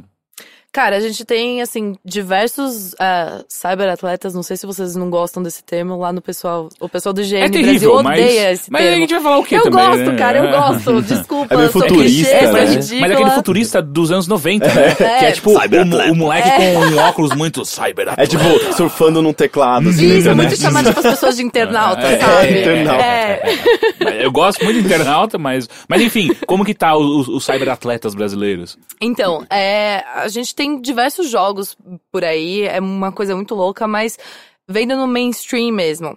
Heroes of the Storm, os meninos estão hoje. Uhum. É, que não sei quando. Desculpa, falei um hoje aqui. Quinta-feira, quinta-feira. Normal, Nessa quinta-feira. 31 de março. Exato, eles estão de Heroes of the Storm da Big Gods, eles estão na Coreia que jogando um campeonato internacional fodástico patrocinado pela Blizzard. É o Heroes of the Dorm, não é? Ah, não, o Heroes of the Dorm é o campeonato ah, universitário. Ah, sim, tá, tá, Isso. tá. É. Eles estão lá Bom pelo. nome. É, que, eu- é que eu amo Bom esse nome. nome, por isso que eu lembrei dele direto. É, Heroes of the Dorm. daí que, que, que você falou que é universitário faz todo sentido, É, né? É, então, é, é um dos três campeonatos que a Blizzard vai é, realizar durante o ano. Esse é o primeiro. E eles estão lá pra defender não só o Brasil, Hum. porque eles ganharam a vaga diretamente da, da América. Ah, da América inteira, Pois dos é. Estados Unidos? Sim. Caralho, que foda. Aliás, não, desculpa, da América, Latina, sorry. Tá, É. legal. É, mas mesmo assim é muito legal Porra, isso, sim, porque eles são foda. muito bons. Uhum. Ano passado eles também tinham. é, Eles tinham conseguido a vaga pra ir na BlizzCon, só que por um problema de tananana, visto, cara. Sabia. Eles não conseguiram. E é- Quando isso foi? é mais Foi um momento, mais um momento pra você ver a necessidade da importância da, da legalização, ou, enfim, regulamentação dos esportes. Esses moleques não conseguem visto. Uhum. Quando foi, acho que foi 2014, 2013, que o Chuchu pro, pro Street Fighter não conseguiu o visto. Ele, ele- ele conseguiu vaga pro Evo, mas não conseguiu visto pra conseguir embarcar. Foi bizarro. Acho que foi em 2013, não É, foi? Não tenho talvez. certeza. É, é, é. Mas eu lembro disso, de, de, de ter rolado essa treta. Não é a primeira vez. Não, nem vai ser a última. Nem vai ser a enquanto- última, é, é, exato. É, bom, a gente tem isso em Heroes of the Storm. Dota, Dotinha. Como que o Brasil tá no Dotinha? Terrível? Nossa, tá Sério? mal, né? Difícil. Assim, apesar de eu amar a Dota, inclusive, né, eu tenho uma Pulseiras. pulseira de Dota, sou uma ridícula. Hum. E gosto muito. Mas Brasil no Dota é meio complicado. A gente ainda tá começando a formar Tem um time? cenário. Tem, Times existem fortes? times, existem times. Esse ano, 2016, foi um ano muito diferenciado, assim, no cenário de Dota do Brasil. Uhum. Porque antes a gente nunca teve direito a uma liga, um campeonato que fosse sempre constante e que, tipo, conseguia manter as equipes falando, não, isso é importante, vamos investir nisso. E agora a gente tem a XLG. Que tem de Dota 2, e também com a vinda da ESL, o pessoal tá esperando aí um campeonato de Dota, por enquanto eles não anunciaram nada, mas principalmente isso da, Legal. da XLG. É... Mas não tem, não tem nada grande acontecendo do, do Brasil, né, no Dota. Tem a, BG, a, BGS, ela tem a BGC, né? Uhum, Todo ano. Que é um campeonato que eles, é, que eles fazem que tem uma premiação de 60 mil reais. É, é uma boa, né? Uhum. Pra um cenário que ainda tá capengando, assim, é difícil. E CSGO? Cara, CSGO É, é só alegria, né? é só alegria. É Eu, só de falar, já dou até um sorrisinho aqui. Os meninos, ó, estão arrasando. É, o cenário de Counter-Strike Global Offensive no Brasil, ele começou a crescer muito ultimamente, Uhum. é, principalmente em 2015. É, agora, a gente tá formando esse cenário no Brasil mesmo. Uhum. Só que o que aconteceu de muito interessante ano passado foi que duas equipes, elas é, meio que se destacaram no meio e foram pra fora. E agora, duas equipes totalmente brasileiras, aliás, três, Hum. três equipes totalmente brasileiras, elas estão defendendo organizações internacionais, Ah, como a Luminosity Gaming, Tempo Storm e Alien Tech. a Luminosity é brasileira? A Luminosity é brasileira, queridão. Caralho, é, porque eu vi que eu, eu tinha visto uma notícia que eles estavam ganhando pra caralho, né? Eles são incríveis, eles Foda. são ótimos e a Tempo Storm também. São dois, é, essas duas equipes elas são as mais vi- visíveis, né, Uhum. no cenário, porque eles estão lá nos Estados Unidos jogando e eles estão assim mandando muito bem. Que foda. E aí vão pra Street. Street, tá manjando que tá rolando ah, Street Street? Fighter tem o Keoma, né? Sim. Maravilhoso, lindo. Uhum. Maravilhoso, Keoma, muito obrigada por existir, cara. É, ele foi uma, uma bela surpresa, assim, porque no ano passado, quando ele se classificou na etapa brasileira pra, pra Capcom Cup, Uhum. muita gente não acreditava muito nele, né? E aí ele veio maravilhoso, mostrou seu valor e mostrou seu valor também na Capcom Cup, Uhum. que ele eh, saiu classificado muito bem. Agora o Keoma ele vai, se eu não me engano, no Kumite. Ah, ah, é? No, no, no Kumite, né? É Isso, No Kumite. Isso. Sim. Capcom, no, não, Red Bull Kumite. isso. Uhum. É. É Kumite que fala mesmo? Eu sempre escutei Kumite. Bom, Posso estar errado, posso estar enganado. É, eu não, não sei. Olha, tenho eu uma- não sou uma especialista leve- de esportes aqui, ok? ok? Eu tenho uma leve impressão de que eu acho que eu ouvi o Falcão, que é Kumite? Ele falando Kumite? comitê. Comitê? Mas faz sentido se for comitê. Bom, enfim. Uhum. uhum. Enfim. que mais? Daí tem Street Fighter, FIFA, FIFA, a gente, tá, a gente joga FIFA Cara, o que ainda? aconteceu? Ó, vamos lá. Hum. FIFA acabou de rolar o Mundial. Hum, É, o Brasil foi o país que mais teve mais classificações ah, do, do país, teve mais jogadores brasileiros, foram quatro, se eu não me engano. Só que uh, deu ruim. Ah, assim. deu ruim. É, eles, Acontece. todos eles foram eliminados bem cedo, assim. Só que tem esse, esse, esse diferencial de que nós fomos o país Com em todo mais. o globo com mais eh, classificados. Legal. Ah, então, eu acabei de lembrar que eu tinha falado que eu ia falar de duas coisas que eu acompanhava quando eu entrei cobrindo games, que era FIFA e a outra que não existe mais, que é Guitar Hero. Os brasileiros jogavam pra caralho, ia pra campeonato e o cacete a 4 no, de Guitar Hero. Era muito, muito foda. Cara, Mas você eu- fala de Guitar Hero, eu lembro eu indo nos eventos de anime jogando no controle Sim. ainda, quando não tinha nem a, a A guitarrinha, é, direito. É, é. É, então, tinha uns, tinha uns moleques que jogavam bem pra caralho. Eu lembro de ter ido na. Puta, como é que era aquele campeonato da, da Samsung? Como é que chamava? Era o. Ah, esqueci o nome. Mas enfim, era um campeonato que ele reunia. Ele reunia FIFA, eh, Guitar Hero, ah, Halo, era Halo 3 na época, e tinha mais algum outro, acho que era algum. algum, Call- algum Call of Duty, eu não lembro qual que era. Mas tinha. Eram vários campeonatos todos juntos, tal. Samsung. Puta que pariu, tá na ponta da língua, eu não lembro. Samsung alguma coisa. Ninguém lembra, provavelmente, do cheiro. Ah, puta. ah, esqueci. esqueci. Enfim. Mas foi um campeonato que durou muito tempo, cara. Foi, foram, foram alguns anos de, de, de campeonato da Samsung. É, então, cara, o que acontece é que a cena de Guitar Hero é, né? Não. Exato, exato. Morta. Uhum. Is dead. Uhum. Rip in Acon- pieces. Acontece. É, só que a gente tem, ah, nesse lado mais musical, Hum. em Just Dance, Hum. Diego. Ah, o é que ele Diego, ganhou? é bicampeão mundial, maravilhoso. Caralho, ele representa foda. muito bem o Brasil. É, ano passado ele, ele ganhou de novo. E esse ano vamos ver, né?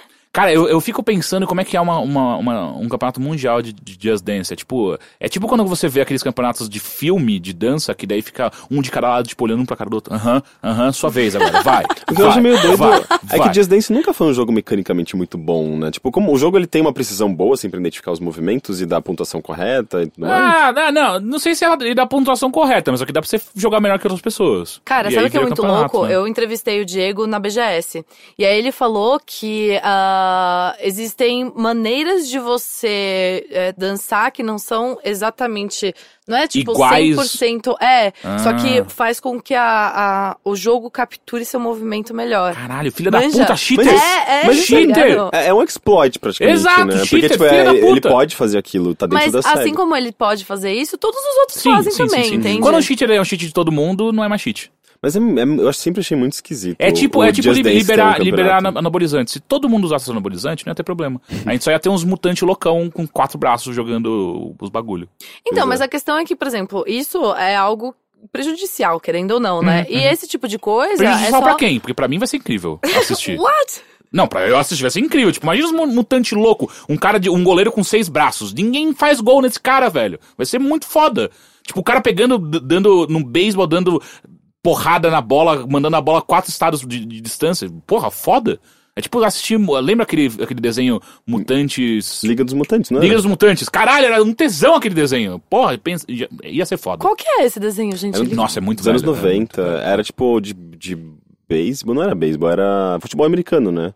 Era futebol americano. Era e, ela, futebol tipo, e americano. eles se espancavam, tipo, e era Arrancava a violento, cabeça. é. Gente, pra, pra ver um esporte tradicional com, com lutas, hockey. Rock, exato, rock. É. Agora imagina um rock que o cara consegue arrancar a cabeça do cara dando porrada.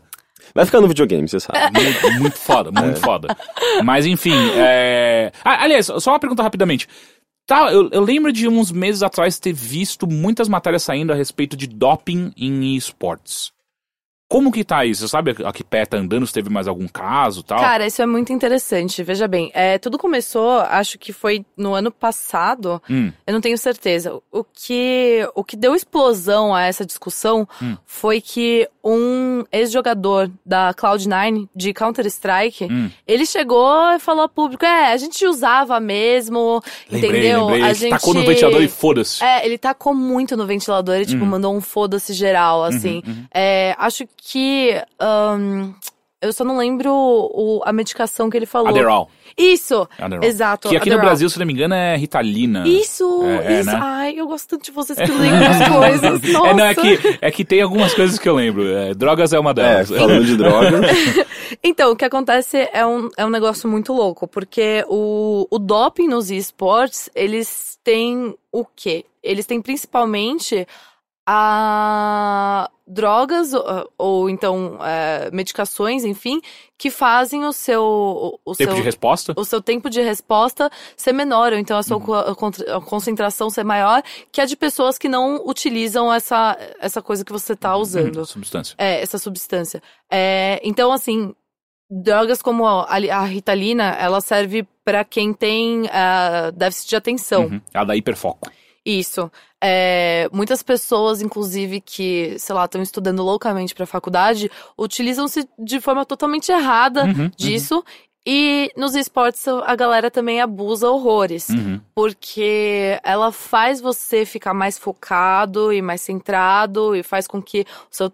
Enfim, tudo no, no jogo pra você, nisso, melhora. Uhum. uhum. Só que uma coisa muito louca, que eu ainda pretendo fazer uma matéria sobre isso, é muitas vezes a gente vê no ramo de esportes diversos é, energéticos Uhum. é, fazendo, patrocinando. É, Time, por aí. patrocinando ah, times, é. competições, etc. Não, o Red Bull tem um campeonato deles, não tem? Tem, Tem. exato, Uhum. pois é. E, cara, o que é muito louco é. o componente principal desse tipo de medicação, que é considerado doping, Uhum. o efeito que eles têm é o mesmo efeito que uma pessoa que for tomar Red Bull, que for tomar um Monster, que for tomar um TNT, Uhum. recebe no, no, no corpo. Eles entendeu? usam todos. é, eles aceleram, né? Tipo, Exato. Uhum. É, eu, Tem eu- tudo INA. Se tem final INA, Exato. é foda, eu velho. Fui, eu fui pesquisar e assim, é, é o mesmo efeito que o café dá depois de seis xícaras e meio, dependendo assim do corpo humano. Uhum. Então, ah, é muito interessante a gente falar sobre doping nos esportes eh, e as pessoas pensarem só em medicações, enfim, Uhum. esse tipo de coisa pra déficit de atenção, etc. Sendo que, cara, energético e café Uhum. também pode ser considerado doping nos esportes. Uhum. E isso é muito louco. É, então, é, é que é aquele negócio, né? Vai ter que ser uma. Em algum momento, as organizações vão, vão, vão ter que olhar pra pra essa questão e falar assim: o que, que a gente vai deixar e o que, que a gente não vai deixar? Porque, por exemplo, cafeína pode ser considerado doping ou não, dependendo do quanto você tomar. Então, os caras vão- ter que fazer teste de quantos, quantas xícaras de, café eles tomaram antes de entrar na partida ou não, porque tem substâncias que você também pode usar nos esportes que não são necessariamente doping, mas são substâncias que te, que te ajudam na- a- no treino e, e por aí vai. Tanto que tem, no- não, não são raras as vezes que, que esportistas a- caem no doping e tem que ir pra justiça pra explicar, não, não, não, essa substância que foi encontrado é uma substância que eu tomo pra, sei lá, menina, mulher que às vezes toma pílula. Então aí foi con- encontrado muito estrogênio no meu corpo porque eu tomo pílula. Tem que explicar, mas é necessário. Porque, porra, você muda completamente uma competição, né? Quando você faz isso. Então, quando esse cara do CS falou assim, não, a gente tá todo mundo tomando italiana pra caralho. Inclusive, a gente ganhou o campeonato fazendo essa porra. Malandro! Que bosta, sabe? Todos os outros times, cara, a gente podia fazer essa merda também, a gente não sabia? É foda, sabe? E, e Ritalina vicia, né? Então tem que tomar cuidado. É, então é. é- é- A questão do, do doping nos esportes é uma coisa. Principalmente o pessoal foca muito em, é, nessas medicações, e é por isso que eu quero fazer algo Uhum. relacionado a isso sobre o, a- o café, sobre o energético. É, porque é prejudicial. E as pessoas pensam, ah, é doping, é prejudicial. Não, cara, tipo, o café, óbvio que em muitas quantidades, Uhum. você não vai ficar bem, né, cara? Uhum, uhum. Vamos maneirar nisso daí. Mas ah, o efeito no final acaba sendo muito similar. Sim, sim. Ah, mas e- é e- qualquer, qualquer coisa que você Ah. consome, né? Tipo, sei lá, a mesma coisa. É porque daí tem um efeito inverso, né? Mas quando você bebe, é que, tipo, daí é depressivo. O seu, seu corpo vai Uhum. ficar mais lento. Sim, é, mais relaxado. Sim, mas é tipo, qualquer coisa que você consome vai ter um impacto no, no, no seu, no seu organismo. E você trabalhando, sabe, tipo, você dependendo do seu organismo eles executar a sua profissão, é uma competição e as pessoas têm que estar no mesmo nível, né? Qualquer coisa que é, que é consumido É é, tipo, é questionável. E, e aí vai ter que entrar as coisas também, de, até mesmo no doping natural, né? Porque, por exemplo, a, a seleção brasileira. A seleção não, né? O, o, a Co, COB, COB? COI? Não sei como é que é. A Comissão Olímpica Brasileira, COB. Ah, o COB, por exemplo, ele descobriu algo que vários países já sabiam, que é dormir bem é bom pra caralho. Faz bem, é basicamente um doping natural. Quanto mais você dorme, melhor seu corpo se recupera de lesões e, e cansaço. Mas dentro dos, dos padrões da normalidade, né? tipo, Exato, 8 só que horas. não, se então- você dorme mais do que isso, você- é, tem um efeito Não, contrário. não, não. Por exemplo, foi feito um estudo com, com um lutador profissional de judô que o cara treinava 16 horas por dia, descansava e dormia cerca de 6 horas por dia. E aí o que fizeram? Falaram, ó, vamos, vamos fazer o seguinte: treina 12, mas você vai dormir 12. Dormir 12 horas. O cara aumentou em mais de 35%. Sério? Sim. Normalmente falam que depois, tipo, Não, se é, de 9 depende, horas, você, tipo, se, ah, o seu corpo reage justamente da- de uma maneira inversa, assim, que você fica Então, cansado, depende fica muito, leve. porque, cara, a gente tá falando de, de, de profissionais que usam o corpo num, num nível que a gente não usa, que pessoas normais não usam. E também vai de pessoa pra pessoa. Esse, esse- essa coisa de 8 horas de sono, 9 horas de sono, é muito uma média. Tem gente Uhum. que dorme 4 horas e tá de suavão. Tem gente que precisa de 12. Até porque Ou- tem todas essas ah, variantes, né? Tipo, Exato. Uhum. nível de estresse, alimentação, tem tudo, tem um monte de coisa aí que entra Mas enfim, uma coisa né? interessante foi que eu tava lendo esse estudo que o Kobe fez isso, ah, ah, descobriu esse, entre aspas, doping natural. Só que quando você vai medir os hormônios desses atletas, dá alterado.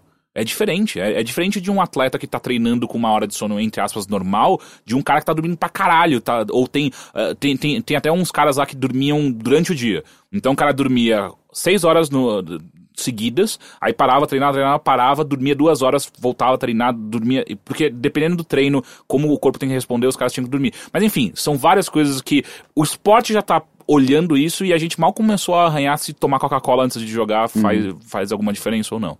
Exato, eu acho muito interessante isso, porque isso que você falou de doping natural, é, se você for pensar, as pessoas que, que se dedicam aos esportes e fazem é, exercícios físicos, é, se essas pessoas souberem lidar bem com o nível, com, com a adrenalina no corpo delas, elas têm uma vantagem em Sim, relação às sim. outras. Porque a adrenalina te deixa muito mais elétrico. Óbvio que se você não sabe lidar bem com ela, você não vai ter um nível de concentração tão bom. Mas, enfim, ah, em um jogo isso tem. É óbvio, Sim. sabe? E, e se você faz exercício físico, você regula o seu nível de adrenalina. E por causa disso, você vai ter um. um- uma vantagem de quem não faz isso. Exato. Tipo, chega no jogo, você fica nervoso, enfim, vem a adrenalina, você vai saber lidar Uhum. com ela e você vai ter ela em um nível maior do que as pessoas que não têm essa, essa, esse nível tão grande, É, e nessa entende? adrenalina tem tudo, né? Tipo, quando você faz exercício, você, você respira melhor, você tem uma respiração melhor, você tem uma resposta dos músculos melhores, uma coordenação entre mente e corpo muito melhor. Por aí vai. Mas eu acho que é uma coisa que é interessante pra caralho, saber de, de, de atrás. Eu quero ler sua matéria quando você fizer sobre isso.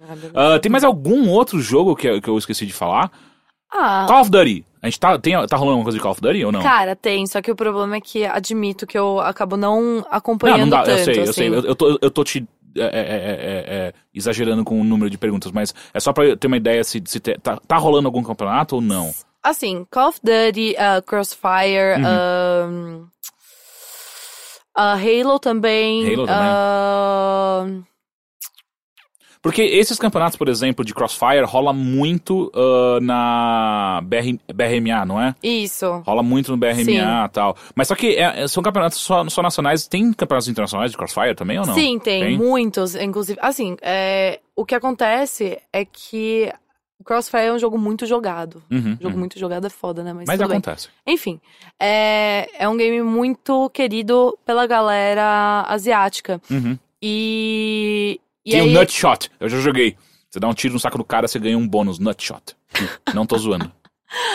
Só que aqui no Brasil, o que que acontece? Querendo ou não, é, muitas vezes o Crossfire, ele é, é- ele é levado de uma forma meio pejorativa pelo público. Uhum. É, as pessoas dizem que quem, quem acaba jogando Crossfire ou então ah, Point Blank é, é porque não tem um computador tão bom é, Pra pra, jogar jogar, o CS. CS. Entendi. Entendeu? É, mas Porra, peraí, da onde saiu? Caralho, acabei de lembrar. Sem macro não clica.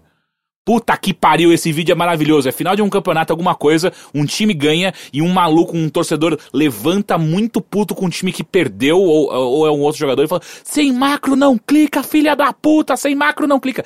Eu não entendi até hoje.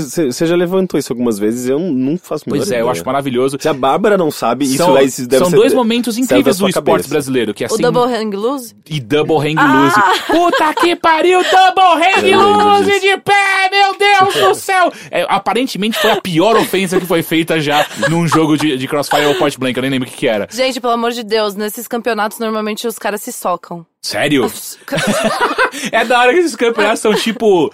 É, é, é, deixa eu pensar, no, é, é tipo dança de salão que ninguém sabe o que tá acontecendo, saca? E aí tem uma galera muito aficionada que adora a dança de salão, inclusive briga nela, sabe? É, são esses campeonatos que acontecem. E, e, as, e essas opções são gigantes, né? Tem gente pra caralho assistindo. Então, é muito louco, porque nesses, é, nesses jogos em, em específico, é uma, principalmente no Brasil, a maior parte do- dos jogadores, ela se encontra muito, muito forte no, no, no Rio de Janeiro. Ah, é? Caralho, sério? Puta, eu preciso assistir mais essas porra, cara. Porque não existe nenhum povo no Brasil que xinga melhor do que, do que carioca. Cara, eu acho isso. Aí é que tá, meu, é muito louco, assim, É. tipo, é, são diversos times, assim, tipo, aí tem um time que é meio boleiro, assim, sabe? Aí tem outro time que é preciso, tipo, é, é preciso. sensacional, assim. Eu preciso. Aí tem o uns que é K-Fable de, de, de, de, de, Crossfire e, e, e Point Blank, eu preciso descobrir ele. porque é maravilhoso. Aliás, uma coisa que eu sinto muita falta quando era treta entre PEN e CNB. Ah, eu gostava tanto. CNB era o time bom, a PEN era o time mal, a PEN continua sendo o time do mal, a CNB continua sendo o time que não ganha nada.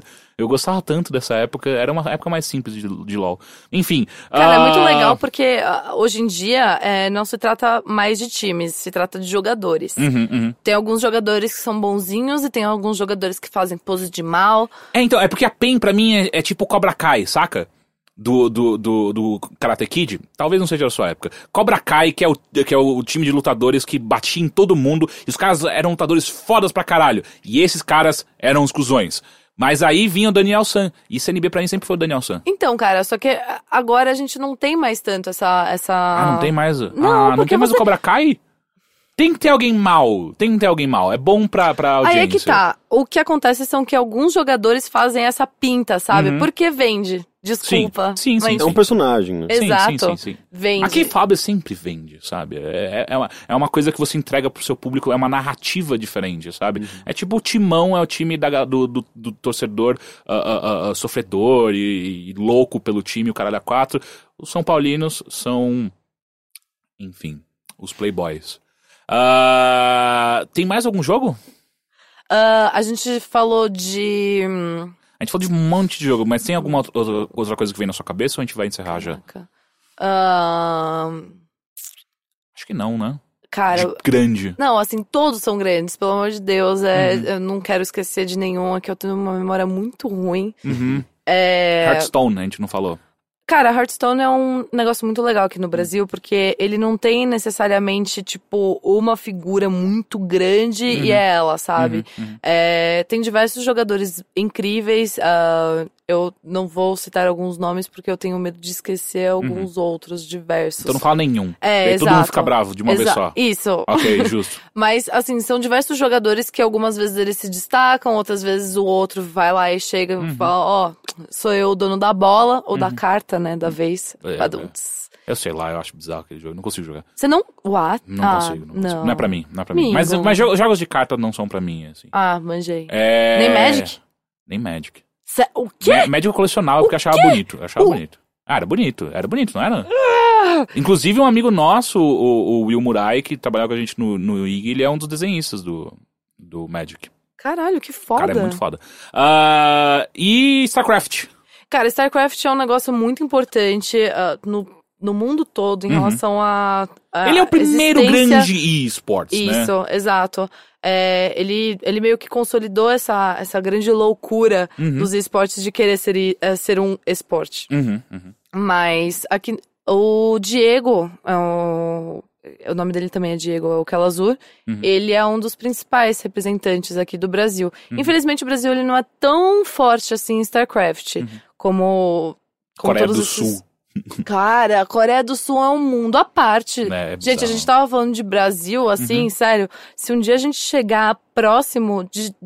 Assim, dos, nos pezinhos, assim, da Coreia do Sul, eu já vou ficar muito feliz, meu. É, é bizarro, né? É absurdo. O, o nível que eles têm em relação a tudo é muito grande. Outro dia eu tava pesquisando sobre ah, esportes nos mobiles, né? Hum, uhum. Porque é uma, uma tendência muito louca que eu ainda tô aprendendo, né? Uhum, ainda tô uhum. digerindo. Tem algum jogo que você sabe? Então, é, Clash. é, Of Titans? Não, Clash of Heroes. ah, só um instante, deixa eu ver aqui. O... Clash of Clans, duh. Não é Clash então, of Clans? vamos lá, vamos devagar. Primeiro, Vainglory Hum. e depois Clash Royale. Peraí, o Vainglory não era aquele jogo que... Ele é tipo um MOBA. Exato, que era um MOBA que saía pra, saiu primeiro pra tablet e agora tá em tudo, é isso? É, agora tá pra mobile Ah, e, inclusive, é, nesta quinta-feira, eles. ah, eu vi a notícia de que ele. ah, os responsáveis por Vainglory fizeram um acordo milionário com, com o Twitch, que é a plataforma de Ah, transmissão. Pra, pra. Que foda. É. Cara, mas que bizarro, né? Tipo, os caras clicando ali no, no Cara, celular. então, e na- é um negócio muito louco. Eu ainda. ah, até eu tô tentando absorver esse conceito dos esportes nos mobile. Uhum. Porque, pra mim, antes, esse lado dos esportes eletrônicos, eles eram muito no computador. Uhum, uhum, Ponto. uhum. Agora eles estão vindo também pro, pros consoles e tudo mais, eles estão ah, se consolidando nos Uhum. consoles. Sim, sim, sim. E. hum, só que agora tá vindo pra mobile também. E tá chegando e eu tô meio. Vamos ver como o que vai Não acontecer. dá pra saber ainda. Não dá pra saber ainda. Smite. Smite. Smite é um conceito muito legal porque eles vieram do PC e agora eles estão indo também para os consoles. Ah, Smite, ah, eles anunciaram que hum, na, na Suécia vai Hum. rolar o DreamHack, DreamHack Summer, Uhum. e vai ser um campeonato com 100 mil dólares de premiação de Caralho. Smite Boa. com as oito, acho, se não me engano, melhores equipes do mundo. E o Brasil vai ter uma vaga exclusiva. Ah, que vai sério? ser- Reservaram pra gente? Sim, Porra. exato. O Brasil, ele, ele, ele tem um- uma força legal em Smite, mundialmente falando, né? Uhum, uhum. É, Eu não gosto muito desse jogo, não.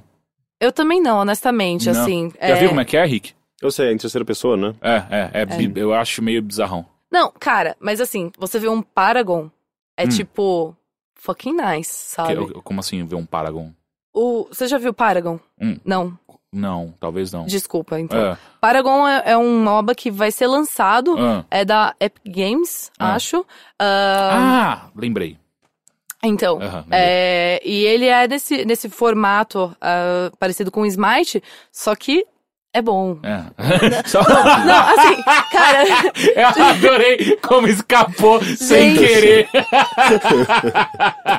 Ah, tá tudo bem. não, assim, ó, level up, é, é, high res, gosto muito de, Smite, acho bem legal. Inclusive, por favor, me chama pra cobrir os, os campeonatos. Que eu vou falar muito bem de vocês, relaxa, mentira. relaxa. É, então, pois é, eu. É bom, né? Mostrar que tem opinião. e tal. Sim, é importante. É Pô, mas tem importante. jogo pra caralho, né? Tipo, qualquer Não falta, jogo, é, tipo, pode se tornar... Tipo, não tinha aquele free-to-play do PlayStation 4? Com certeza que deve ter Free to play qual? Aquele que era tipo uns, uns ninjas de espada meio futuristas. Ah, Warframe. Tipo, certeza que deve ter ro- rolado campeonato Ah, sim, com certeza. já. Mas a, a questão é, é- é se solidificar de fato como, como um jogo, né? Tipo, eu tenho certeza que tem campeonatos diretos de Rocket League, mas não é ainda de fato um esportes, porque não tem um grande campeonato de Rocket League, né? Sei. Então é, é diferente. Mas enfim, porra, a gente falou de coisa pra caralho. Sério. Sim. Valeu. Já, já- eu acho que já foi do caralho. Ah, vamos para o que estamos jogando então.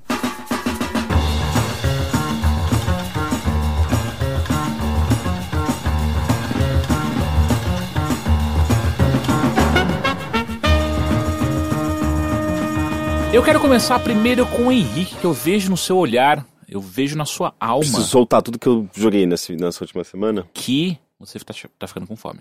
Sim, não, é, eu já tô. Eu, eu provavelmente vou enrolar as palavras todas, eu vou ficar meio Mas vai dar tudo certo, cara, porque a gente tá aqui com você.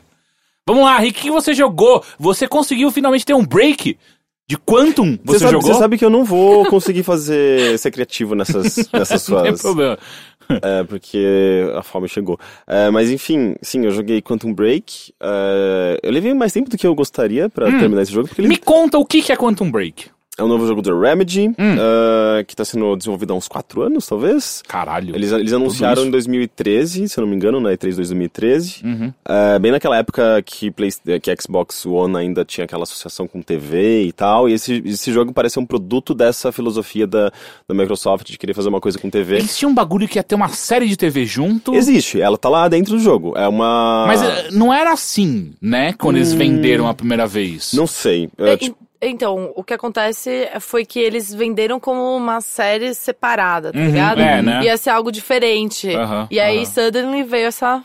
Entendi, juntou. é uma série que é intercalada com o jogo, né? O jogo tá dividido em é, cinco atos e, e a ca- cada vez que você termina um ato, vem a série, vem um episódio. Uhum. E as coisas são bem intercaladas, assim. São duas linguagens E é uma série diferentes. mesmo, assim, que você solta o controle e fica É, assistindo. meia hora de episódio cada um. Puta que pariu, sério? Sim, É. tem duas horas. Você não tipo- quer, eu, eu quero jogar. Aí que tá, você quer jogar porque eu quero assistir a série.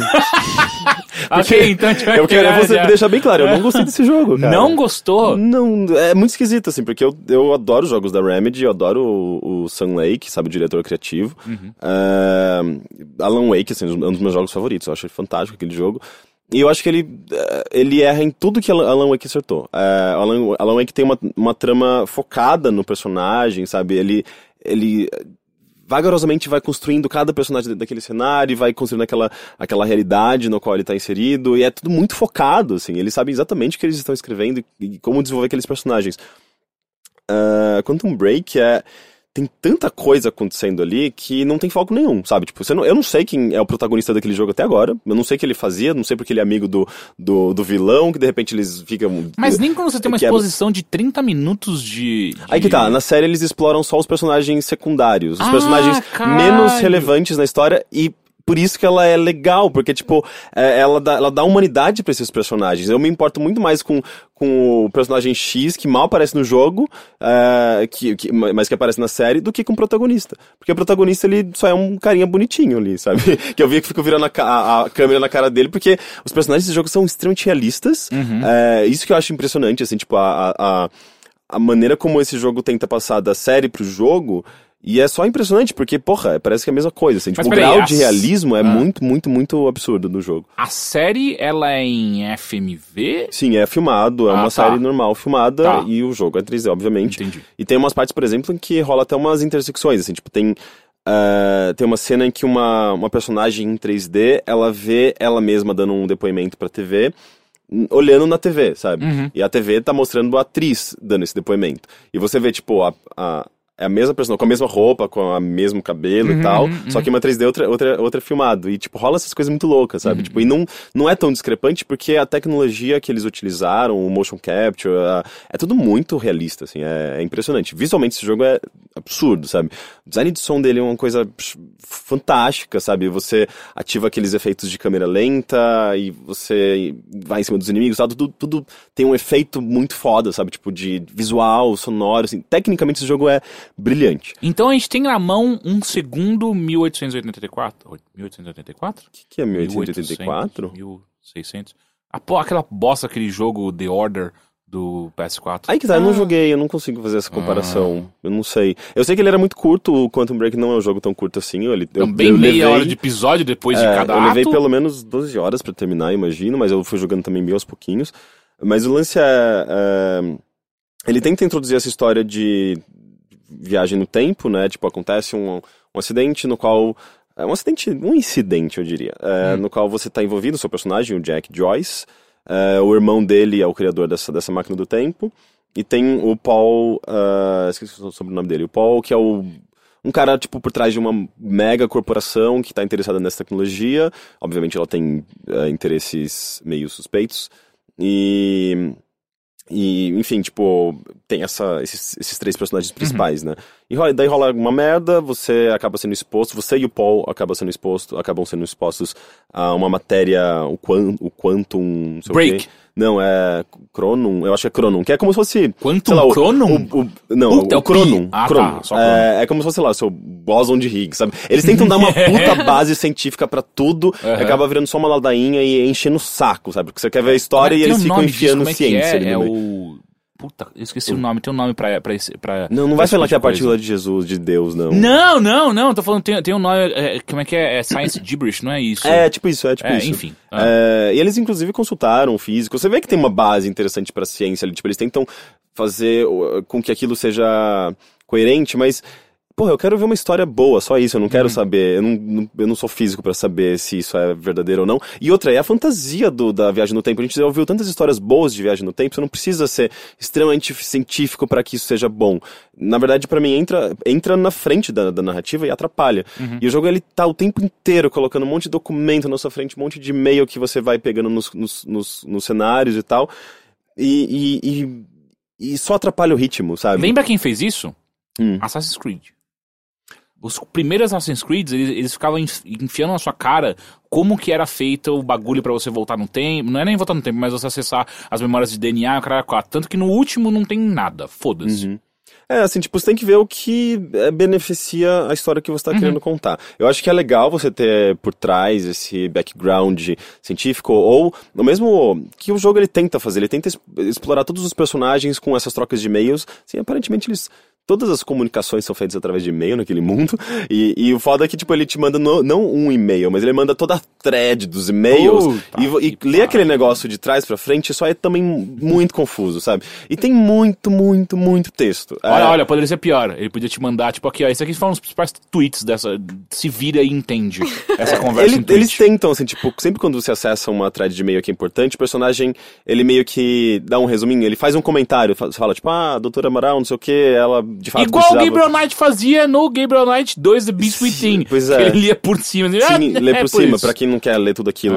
Mas aí que tá, tipo, eu tentava me envolver com a história, porque, sei lá, eu gostava da parte da série, então é, eu queria, sabe, ler tudo pra... Vai que eu tava perdendo alguma coisa, sabe? Então eu explorava a tempo? bastante... É, pois é, eu explorei bastante cenários, deixei coisa pra trás, pior que, sabe, tipo, embora eu estivesse sempre tentando buscar tudo, mas eu lia tudo e tal, e... eu, de repente eu comecei a perceber que aquele jogo era só muito chato, sabe? Cara, mas eu fico pensando, será que eles não tentaram trazer um- um- uma visão diferente pra um assunto tão. Não digo batido, né? Mas querendo ou não, no mundo dos games, a gente tem diversas vezes essa questão da viagem no tempo, é, esses conceitos diferentes, é, tratados de várias maneiras. Então, assim, além de fazer essa mistura de Brasil com Egito muito louca, de série com um jogo, que foi algo inovador e bem bacana, é, ele às vezes eles tentaram trazer esse lado científico também pra mostrar que, olha, é um game, é sobre viagem, essas coisas muito loucas, assim, temporal, mas é, a gente tá falando coisa com propriedade aqui, olha só. Mas aí cá. que tá, quando você percebe que o roteiro tá cheio de buracos, você vê que não tem tanta propriedade, assim. Porque tem toda uma parada de, de que eles, eles tentam transmitir pro jogador que você não pode mudar o passado. Isso é uma. Um, é, é uma é um recurso narrativo até pra eles conseguirem se livrar de alguns problemas que eles poderiam ter no, Se não roteiro. seguiria um paradoxo do tempo, você fodeu a porra toda. É, Dá mas aí que tá, eles... Até, até em filme, em livro, é difícil. Não, e assim, tipo, eles não tratam de a maioria das coisas que eles tentam, que eles levantam, sabe? Tipo, quando você volta no tempo, você tá duplicando aquela pessoa. É, isso já é uma forma de você mudar o passado, sabe? Porque, tipo, a presença de duas pessoas iguais geraria, sabe, consequências... Não, de uma coisa, uma pessoa diferente, cara. Não importa, você mudou o passado. Se você mudou o passado, fudeu, velho. É, você foi pro passado, você já É. mudou o passado. Sabe, sabe quem teve um problema muito sério? E eu acho que um dos poucos filmes que conseguiu resolver isso bem foi De Volta pro Futuro. Não, é, o roteiro dele é Uhum. impressionantemente inteligente, sabe? Cara, é pensar que assim, tipo, a história do passado, ela pode ser ah, diferente só pelo fato de uma pedra estar no lugar errado. O Som do Trovão é um filme bosta, mas é um grande livro. E- Aconselho a todos a lerem. Então, é, é uma coisa assim muito louca. Se uma pedra pode estar num lugar diferente do que era antes, alguém pode ir tropeçar, quebrar a cara e ir no, no hospital e conhecer alguém, e esse alguém era o amor da vida dela. Sim, é, tipo, é o, o efeito borboleta, sabe? Exato, sim. É, e- e, Filme bosta, grande trilha sonora. E, e- e justamente quando, ele, quando você gera tantas essas, dessas dúvidas e o jogo ele, ele não responde essas dúvidas pra você, tipo, porque tem essas viagens no tempo. E daí você percebe que tipo, eles estão duplicando as pessoas. E daí você fala, ah, isso vai ser uma coisa na história, sabe? Eu acho que vai ter um. um, um- E de repente não tem. Sabe? Tipo, é só uma coisa solta, ninguém, de repente ninguém tem gente tratou. pra caralho no mundo e ninguém sabe o que É, aconteceu, né? E, tipo, ninguém tratou. E tanto é que, tipo, às vezes os personagens morrem e tem todo um drama e tal. Falo, mas, meu... Mas tem um e- cara- E a, e a cópia dela que ficou lá, gente? Por favor, vamos... vamos- Não é possível. Vocês escreveram Alan Wake, vocês sabem do que vocês... Vocês, vocês são, tipo, roteiristas profissionais. Vocês não podem cometer esses erros. E daí, tipo... Mas não essa é pra- original, gente! Essa é original, eu gostava do original. É tipo quando eu tinha um Tazo e o primeiro que eu perdia, eu ganhava um igual, não era a mesma sensação. Pois é. Sério. É, eu, eu lidava com isso também. Então, assim, é, é um, é um jogo que ele tenta ser profundo demais, ele tenta ter personagem demais, ele tenta é, abordar um monte de coisa, sabe? Tipo, ele aborda 11 de setembro, um- aborda, tipo, é, acontece no mundo real, ele tenta é, incorporar coisas que aconteceram no mundo ao longo desses Mas é no, vários é, anos que ele é no presente ou no futuro? Aí que tá, ele, ele começa em dois- 99, porque é quando a máquina surge, e Uhum. só a partir dali que a viagem no tempo acontece, porque essa máquina, ela... Ah, você só pode voltar até 99? até, até o momento em que ah, ela foi ativada. porque ia dar uma merda gigante se é, fosse isso- poder voltar Isso é mais. bem legal, assim, na, na verdade, é o conceito que eles apresentam.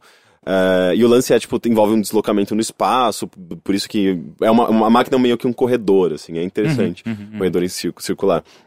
É, ele tem coisas legais ali, mas é, ele vira essa salada, sabe, indigesta de, de elementos. Ele não se foca em nada. Ele poderia se focar, tipo, na, na, na, na, na companhia, né? Tipo, na- nessa Monark, nas intenções dela. Monark chama? É, chama Monark. Sério? A Da bicicleta? Monarch. céu. Ah, É, puta com que não, pariu. Não CK, com Os caras voltaram no passado, final. a gente vai descobrir que as bicicletas da Monark. A, a, a, A barra. Como é que é? é uma, é uma a Calói CC, a, É. a, a máquina do tempo. Você tem que correr muito rápido. A barra forte deu tão certo no futuro que virou uma empresa multinacional gigantesca. E a série se foca, na verdade, justamente nas- na, no alto escalão e no baixo escalão, nos personagens da Monarch que estão tentando entender. Agora eu tô imaginando todo mundo andando de bicicleta pra cima pra baixo, sabe? É, existe todo uma, um conflito interno, e existem, tipo, umas.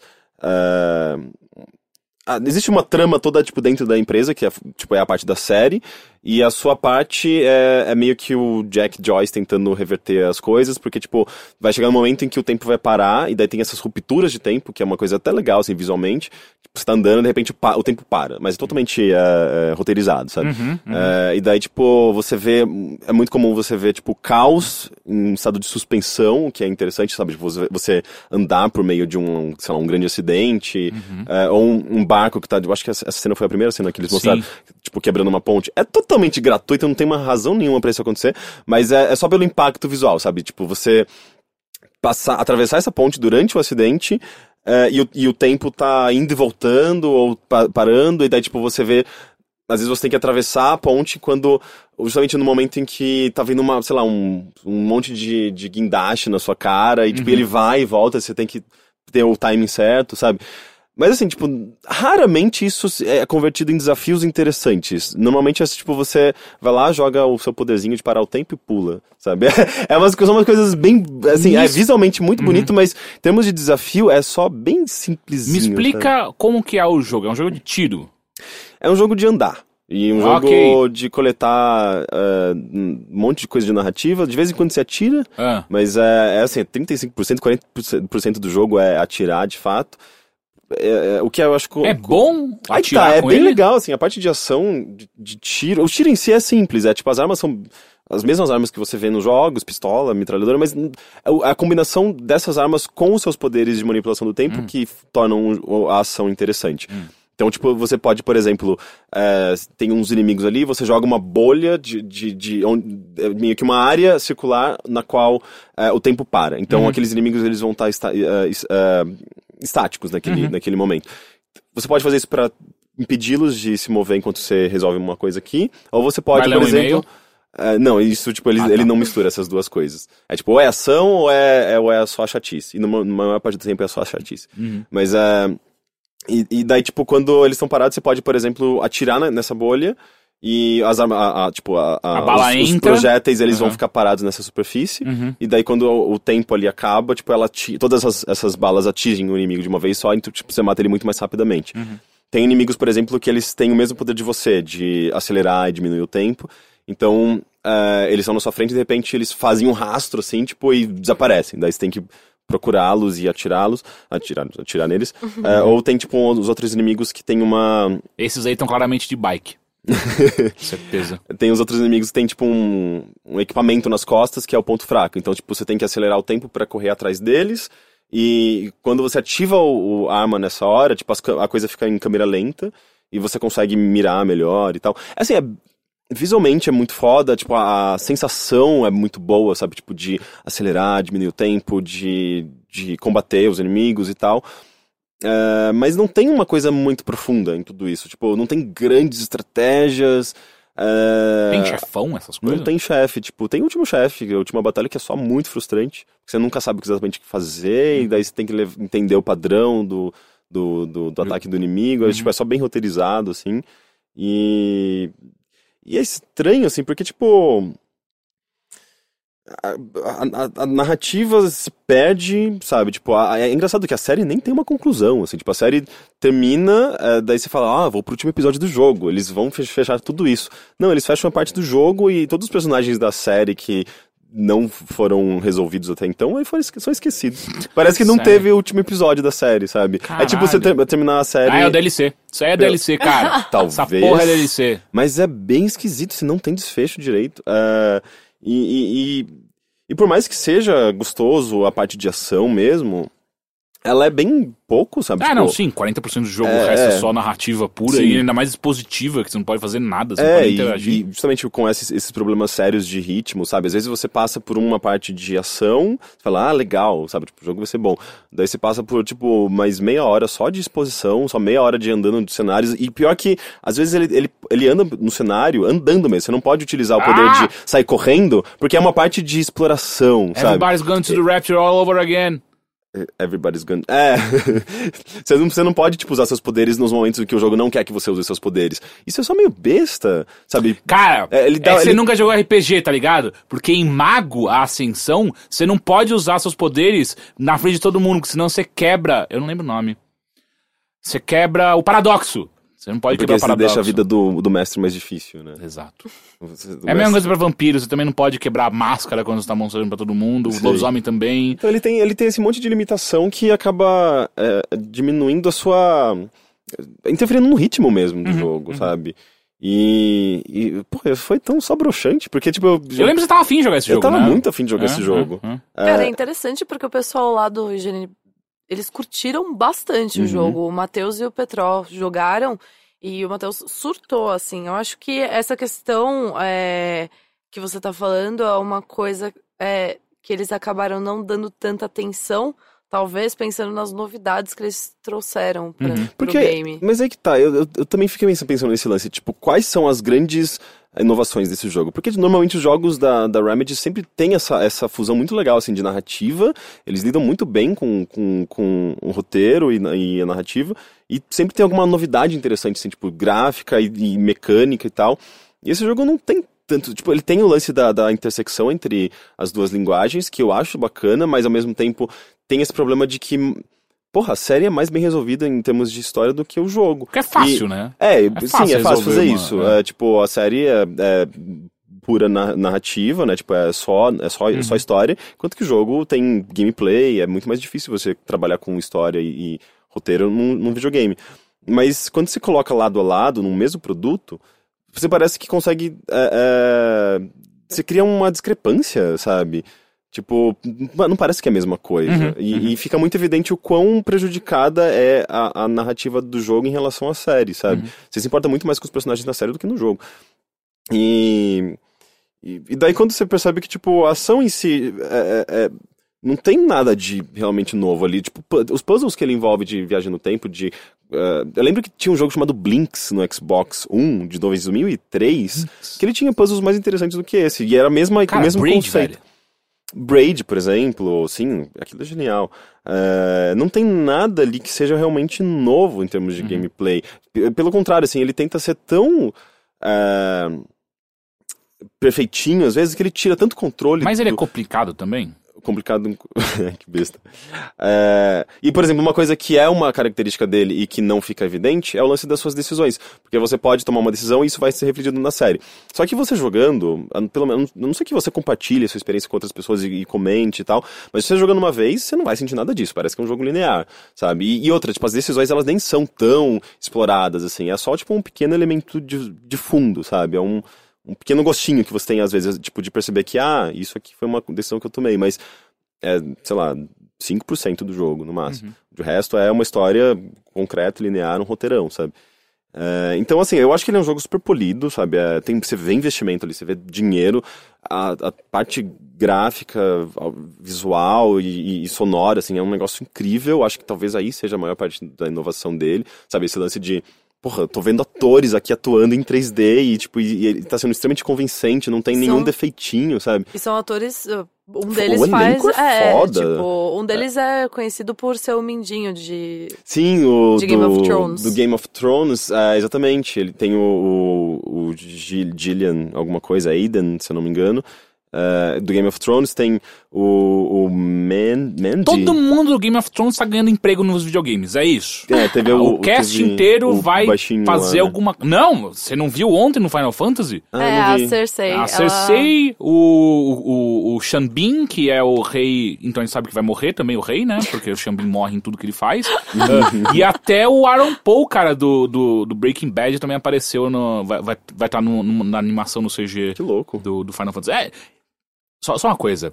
Esse jogo, o Final Fantasy XV, ah, eu sei que eu tô te cortando, mas é só pra deixar claro, é a hipoteca da Square. Se esta porra não, Não vender bem, sério, é- o que vai acontecer? Eles vão separar e vai virar Squaresoft de novo e Enix. Seria é bom. possível. Será? Seria. É, bom, Squaresoft fez o melhor RPG do Final Fantasy, que é o Tactics, então pode ser. É que vocês sempre querendo causar controvérsias. né? Ah, então, tem também o. O. esqueci o nome do Aaron protagonista. Sean, não é? Não, esse daí é o irmão gêmeo Sean, dele. Sean, não é? Não, O- é o Ash, Ashton Sean. Sean. Viu? Falei? É, não, Sean, é, é, é Sean Ashton. Não, é Sean alguma coisa. Eu E sei que o ele sobrenome tem- é Sean. Sim, que é o protagonista. E ele tem um irmão gêmeo. Eu fiquei tipo, como assim? Dois Double homens trouble. lindos Double ao trouble. mesmo. Double Trouble. Eles são muito bonitos, cara. É, os homens desse jogo são, são lindos, é impressionante. Tem o. Sério? É Sim, tipo, tem todos outro. Tem são- um outro que também tá na série, ele não aparece muito no jogo, que não é muito conhecido, ele é muito bonito. Ah, tem o carinha do, do Senhor dos Anéis, o Mandy, se eu não me engano, é um dos, dos baixinhos lá, um dos hobbits. Ah! Ele é o. O narizinho, tinha um narizinho de batatinha, o- meio bonitinho. Não, e principalmente as orelhinhas de abano também. É, as orelhinhas de Isso. abano, exatamente. Pera, é o Pippin? Não, não Ou era. Meryl? É o- Era Mary, Mary. Meryl. Mary, Mary, Mary, Meryl. Não é Meryl. Mary. Eu acho que é. Mary. O Meryl Streep. Meryl. Era o- esse aí mesmo. Ah, enfim, tipo, o elenco é bom, assim, por isso que a série também se, se sustenta bem, porque as interpretações são boas, a direção é boa. Ah, o problema maior é tipo a trama, que às vezes fica só meio exagerado, meio, meio força, força da, eles forçam muita barra e tal. Mas é isso, sabe? Tipo. Eu entendo, acho que muita gente vai achar interessante por conta desse, desse, desse valor de produção dele. O que é muito visual alto. dele. Pelo visual, tipo, é- ele é muito bem feito, mas se você pega um Uncharted, o Uncharted é muito mais bem resolvido, sabe? Em termos de, de trama, ah, e, e os dois jogos, jogos acho que são bem parecidos, sabe? Tipo, tem a mesma. Ele tenta ter o mesmo ritmo dos Uncharted, a mesma São dois irmãos. capacidade de, de cinema- cinematográfica, Uhum, sabe? Mas quando ele tenta, por exemplo, o que o Uncharted faz, de, de tentar mesclar as duas coisas, sabe? Uma CG jogável e tem aquele puta impacto, tem, uma- tem um, um senso de urgência, o, o, o, o, Quantum Break não consegue Sabe fazer por quê? Você pode parar o tempo. Não tem urgência quando você para o tempo. e, o- e e o tempo é roteirizado, você sabe que o tempo vai parar e, tipo, não é uma coisa que pode acon- acontecer a qualquer momento e é, é um elemento da mecânica, sabe? Não, é, é, um, é um, uma coisa que tá prevista pra acontecer daquele jeito, sabe? Saquei. Tem alguma coisa multiplayer, só pra gente deixar claro? Não. Saiu para. Xbox One e Xbox PC. One. Ele sai, na verdade, no dia 5 de abril, então ainda não foi lançado. Entendi. Mas enquanto você escuta isso, também tem a análise escrita do Rick, também já tá no Overloader, então acesse lá. Você pode ver todos esses argumentos por escrito. Sim, e pra- provavelmente no começo da semana a gente vai ter o vídeo do nosso Shuffle também jogando. Ok. Come as you are, as you were, as I want you as a friend, as a friend, as an.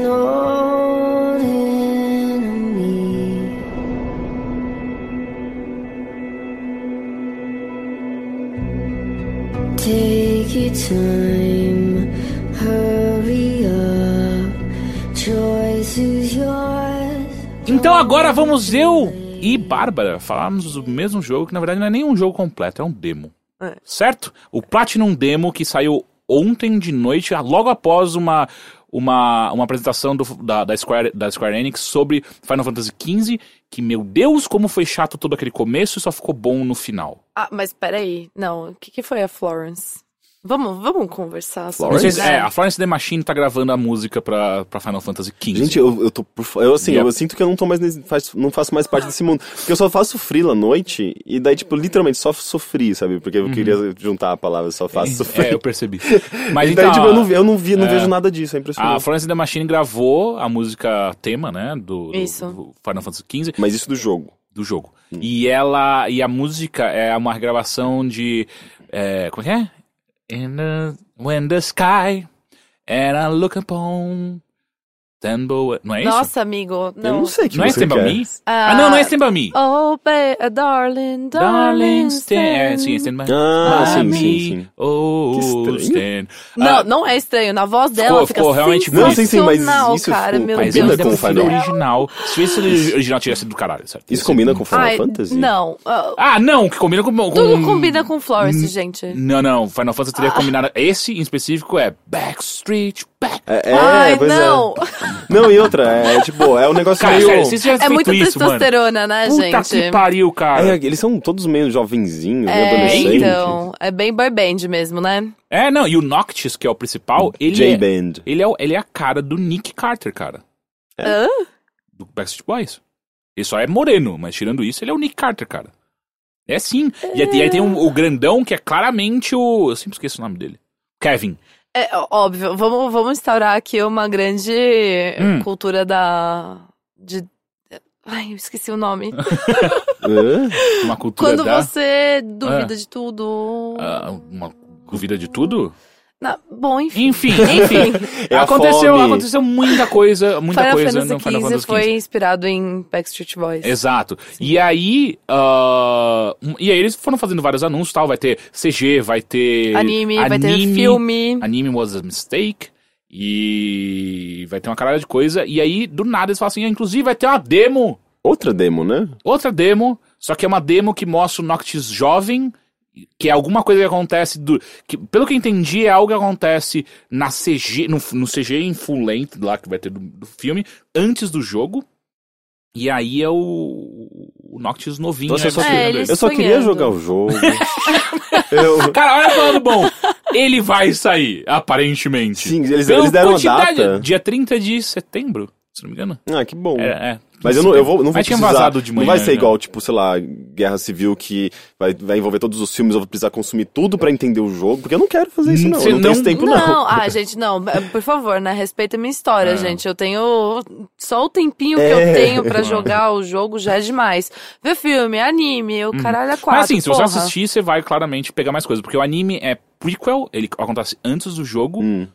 Ah, e a CG também é prequel, só que a CG é mais ainda. Então é. A, ordem cronológica das coisas é assistir o CG, depois ver o anime e depois jogar o jogo. Entendi. É, eu só vou jogar o jogo. Ou o CG Certamente. acontece paralelo com o jogo, agora eu não lembro, mas era tanta informação e Não, eu só acho- queria ver o jogo. Acho que não, porque você já era sobre o pai dele, não é? É, então, só que tem coisas que aparentemente são coisas que seriam como se os meninos estivessem na road trip da vida deles e aí a CG vai, vai rolar no, no reinado que é onde tá toda a treta. Eu não entendi direito. Talvez seja Mas vocês, isso. né? vocês já jogaram essa nova demo? Exato, e aí lançaram a porra da demo ontem, eu deixei pra baixar, joguei hoje de manhã. Primeiro eu quero saber de você, o que, que você achou? Cara, eu amei. É, Hum. Assim, a gente botou lá na, na redação do Higiene pra gente jogar. Hum. E assim, eu gostei muito da jogabilidade, porque na hora que eu botei a mão no controle e Hum. eu Mexeu? Eu, eu coloquei, tive frente a frente com o inimigo, né, o Hum. oponente. Eu vi que, cara, o sistema de combate me lembrou muito Kingdom Hearts, Uhum. cara. E, tipo, eu fiquei. Ah, meu Deus! É, esse do jogo céu! bebe muito do Kingdom Hearts. Ai, Mas você, eu você chegou a jogar a demo Eu- anterior? Porque é, ele tinha já essa pegada de Kingdom Hearts, só que ele tinha sérios, sérios problemas de câmera, de, de grudar no inimigo a, a mira. Era bem confuso. Eu acho que eles devem ter melhorado. eu Então, acho. assim, na minha opinião, o que acontece? É, nessa atual, uma das dos poucos ah, quesitos que eu acho que, ah, deu uma, né, negativazinha, assim. Hum. Mas é uma demo, então tá tranquilo, Hum. né? Tipo, eu penso que vai Assim, melhorar. Tem, tem É, tempo ainda pra foram eles. o- uma parte do gráfico, assim. Eu tinha alguma coisa lá que, não, que eu não sentia que Tá tava... serrilhado pra caralho que aquele não gráfico. tava Puta que bem, pariu. sabe? Eu achei a Exato. demo, a, a demo anterior tava muito mais bonita, eu achei. É? Porra, tava muito Mas os- o- como que é? Os cenários, onde, onde que se passa Então, é como se você tivesse desmaiado e você tá no sonho, no É, sono tá do, num do Noctis. é. É. Nossa, é, é meio surreal, assim? É, É, é tipo, ele era. É, é ele criança e aí, tipo. por isso você tem a... a- ah, você, você luta com a, com, a, com, a, com a marreta biônica do Chapolin. É, exato, pode crer. Tipo, você troca entre, tipo, a sua espadinha e a marrete, cara. Tipo, É a marreta muito biônica. marreta. Ela vai... quando ela bate. Eu não tô zoando. É, ela. ela é mais pesada, só que ela, tipo, dá um dano maior e é. Mas quem que são os inimigos, no caso? São pesadelos. Hum. Ah, tem, É uma, isso. tem uma vibe meio Kingdom Hearts isso, Uhum. né? Cara, Sim, sim. E as estrelinhas passando. Gente, eu, eu pirei com aquilo. Será que, será que, Eu, não- sério, será é que foi sério. intencional deles de, de fazerem uma referência bem clara, assim? Porque a gente sabe, já que tipo, é inspirado no- na mesma me- mecânica de, de combate, mas eh, no caso, tipo, o lance do sonho, ele criança, então, tipo, já puxa muito pra Kingdom Hearts. Não parece. só isso, cara. Assim, é... para quem jogou Kingdom Hearts, tem uma fase ah, da Alice, de- ah, de Alice no País das Maravilhas de Kingdom Hearts, em que tudo é muito grande e você é pequenininho. E, cara, o, no sonho dele, do Noctis, você tem isso. Você Ah, é que legal. pequenininho também. E aí, tipo, tudo muito grande. Cara, foi uma referência, assim, muito louca. Uhum. Não só o sistema de combate, mas isso também me l- levou muito a isso. E as, ah, os, ah, as animações ah, de quando você atacava, das estrelinhas e tudo mais, cara, é muito, é muito Kingdom Hearts pra mim. Uhum. E me pegou. Assim, tipo, Ah. eles me, me têm na mão. Eu, eu quero, eu vou baixar, porque eu fiquei bem curioso também. É, rapidinho. É, cara, é, é coisa de uma hora, nem isso, você termina numa boa. Ah, minha opinião, eu odiei a câmera. Tipo, do fundo do meu coração, aquela câmera tá muito grudada no personagem, ela tem que ficar mais longe, eu acho. Ah, eu acho que a esquizofrenia de, de lock-on dos inimigos é ruim ainda. Porque às vezes você tá tipo, esse cara tá na minha frente, mas o lock-on tá atrás de mim. Daí você vai dar um ataque e o cara dá uma volta e abate no cara de trás. Você, filha da Sim, puta. sim, sim. É, então Isso, isso, eu me- sentia, eu achava meio é, esquizofrênico me também parece muito algo que funciona quando você tem poucos inimigos. Então, se você tem dois, três, suave, você consegue, você consegue controlar isso. Agora, quando você tem quatro, cinco, seis, são pessoas que te rodeiam, aí é, aí é treta, cara. Você, você saber exatamente. Porque não é só você atacar quem você quer, é você saber de onde tá vindo ataques pra você desviar também. Eu achei isso meio chato. Porque Então, é no, que- no Kingdom Hearts tinha Lock-on, assim, eu lembro que eu me dava tão bem com o sistema de batalha dele, era muito mais um, um Tinha. hack and slash, Tinha Lock-on, né? sim. Mas Ah. você não precisava usar sempre, né? É, ah, é que eu curti usar. Mas eu acho que o que acontece, talvez, seja que a, a movimentação do Noctis vai ser muito rápida, cara. Uhum, A gente ainda tá nesse, nesse começo, e mesmo assim, esse- o, o teletransporte dele Uhum. é uma coisa muito rápida. Eu acho que o sistema de combos e de pulos também, que Uhum. acontece em Kingdom Hearts,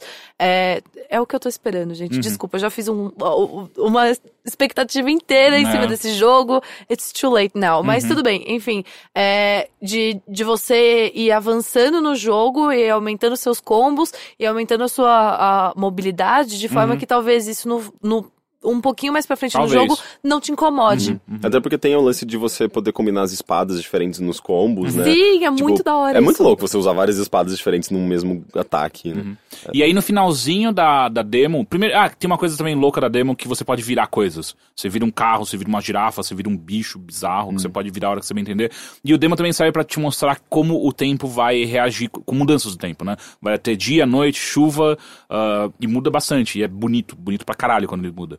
Ah, e aí no final da demo, ele volta como se fosse um Noctis adolescente, normal, que a gente tá É, acostumado, crescido. crescido pra ele lutar contra um Contra o boss. chefão. É. E aí você luta com armas, com armas de verdade, com espada e tal. E aí você tem todo, toda a, a gama de habilidades que você já viu na outra demo, você tem de novo pra você jogar agora. É, você volta com a sua skill também, né? É, Porque volta com- antes, você, você pequenininho, você tem a marreta do Chapolin, tem a sua espadinha e tem fogos de artifício. Uhum. É, tem umas granadinhas que você joga. Isso. E aí depois você, como Noctis, você volta com as suas habilidades e recebe uma a mais também, no meio da batalha. Uma habilidade. Os outros não, personagens não aparecem? Não. Que bom. Porque eu, É? é, quê? eu não sou muito fã daqueles personagens. Sério? Como assim, Cara, eu, não sei, eu, eu, eu acho que é, É, que- muito macho junto, você Cara, acha? também, eu, é uma que eu- eu não Aliás, gosto muito ontem, eu não sei se da- você descobriu também, deles. eu não sabia disso, mas existe um nome pra esse grupo. O quê? Como chama? Como chama? um- A gente é muito boy band, sério. Chocobros. Chocobro... Ah, não. Ah, não! Não, isso, isso Não é o nome piada. oficial. Mas deram lá e é incrível. Pra Não mim sempre serão pode. Chocobros. Chocobros, cara, que horrível. Sé- Sério, é maravilhoso, cara. Chocobros, cara. It's a bros. Espero Eu que não imagino, seja tipo, eu imagino eles num, num photoshoot, assim, tipo com os chocobos ali, É, é, sabe? Tipo, e eles, Ai, tipo, que "Whoa, Cara, é I'm muito, so muito bad. É, e aí, eu- no final, eu acho que daí... Quando você joga com Noctis de verdade e tal, e você pode lu- lutar com um chefão e tal... Ali brilha, ali, ali é foda, ali é realmente muito bom. Tipo, todo o sistema de batalha, de você é, dar o Warp Attack, que você pula pra frente do inimigo, bate nele, sai voando, corre dele, ou tem até o, o- o- o- a questão de você poder dar counter nele. Foda. Sabe Foda. que eu, Aí fica foda. eu, eu, eu senti isso na demo, eu achava os personagens meio pesados, eu não gostava muito do peso deles. Eu acho Eles que- têm uma, uma coisa de animação, Eu assim, meio senti isso pesada. também, tipo, você cara. vai virar, ele tem todo um movimento, É, aí você vai é, atacar o inimigo, ele também faz um movimento. E isso, isso dá um peso, não Porque me dá não é uma, um hack and sensação slash, né, de cara? Pelo menos não é a ideia deles de fazer um hack and slash. É um, é um combate muito mais fluido do que é normalmente qualquer outro Final Fantasy, mas ele não é um hack and slash. Então, eu concordo, quando você tem. Ainda mais quando você tá contra esse chefão. Tem horas que eu tomei umas porradas ali e falei, Cara, eu "Caralho". apanhei muito daquela porra, É, velho. Tem uma Sério. hora que você toma umas porradas e fica, porra, mas dá, qualquer outro jogo teria desviado disso suave, Sim. sabe? Então você tem que usar muito a esquiva dele, que é o quadrado e tal.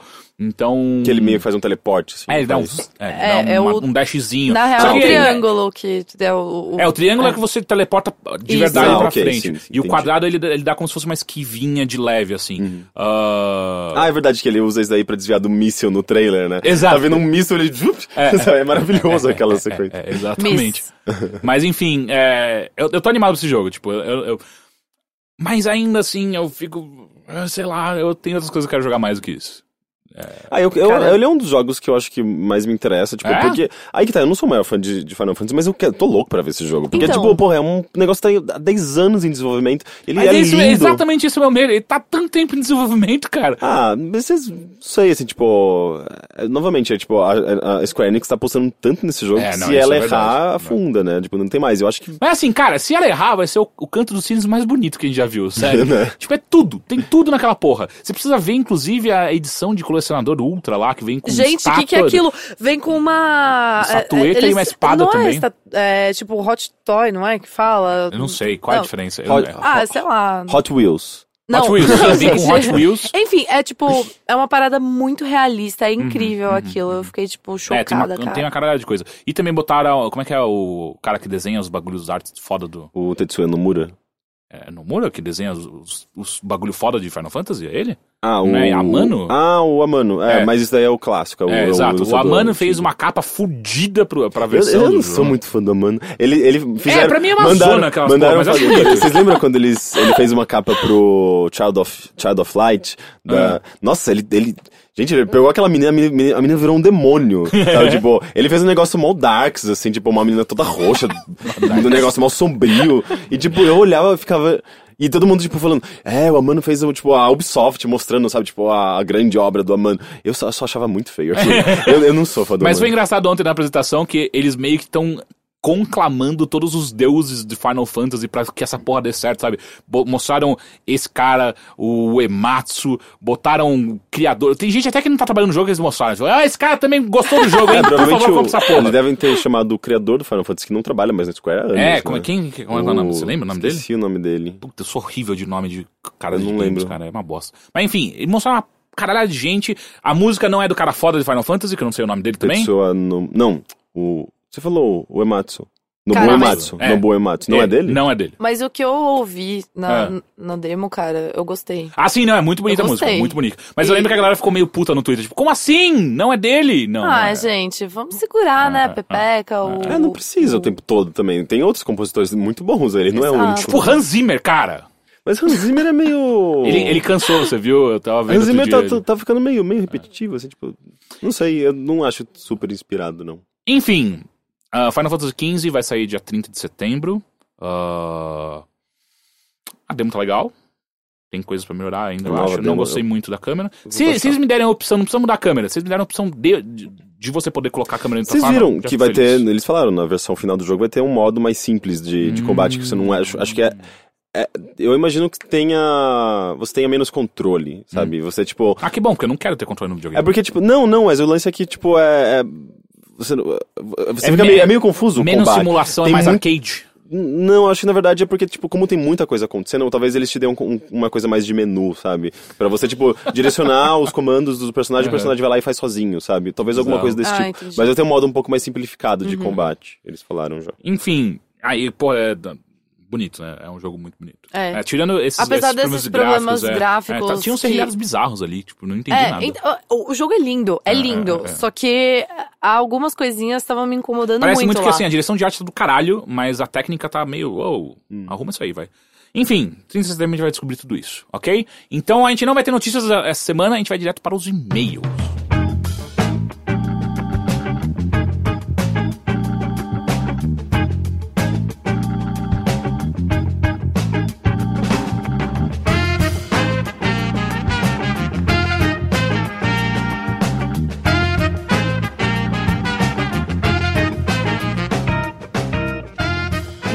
É o primeiro e-mail que você pode enviar para mothership.overloader.com.br. E o primeiro e-mail é de Domingos Júnior. Seguinte, estou pensando em começar a pagar um sistema de stream de músicas. Queria a opinião de vocês sobre qual sistema tem o melhor acervo de músicas de videogame. Obrigado e continue com o bom trabalho. Eu Ih, sei caralho. que o Deezer tem mais do que o Spotify, já me falaram, nunca Ah, é? confirmei isso. Mas eu sei que Spotify tem, sei lá, sei lá, tipo, música de videogame ainda. Você não vai achar com tanta facilidade É todas as verdade. músicas. Eu já procurei coisas que eu não achei, mas até aí, tipo, eu também procuro coisas estranhas.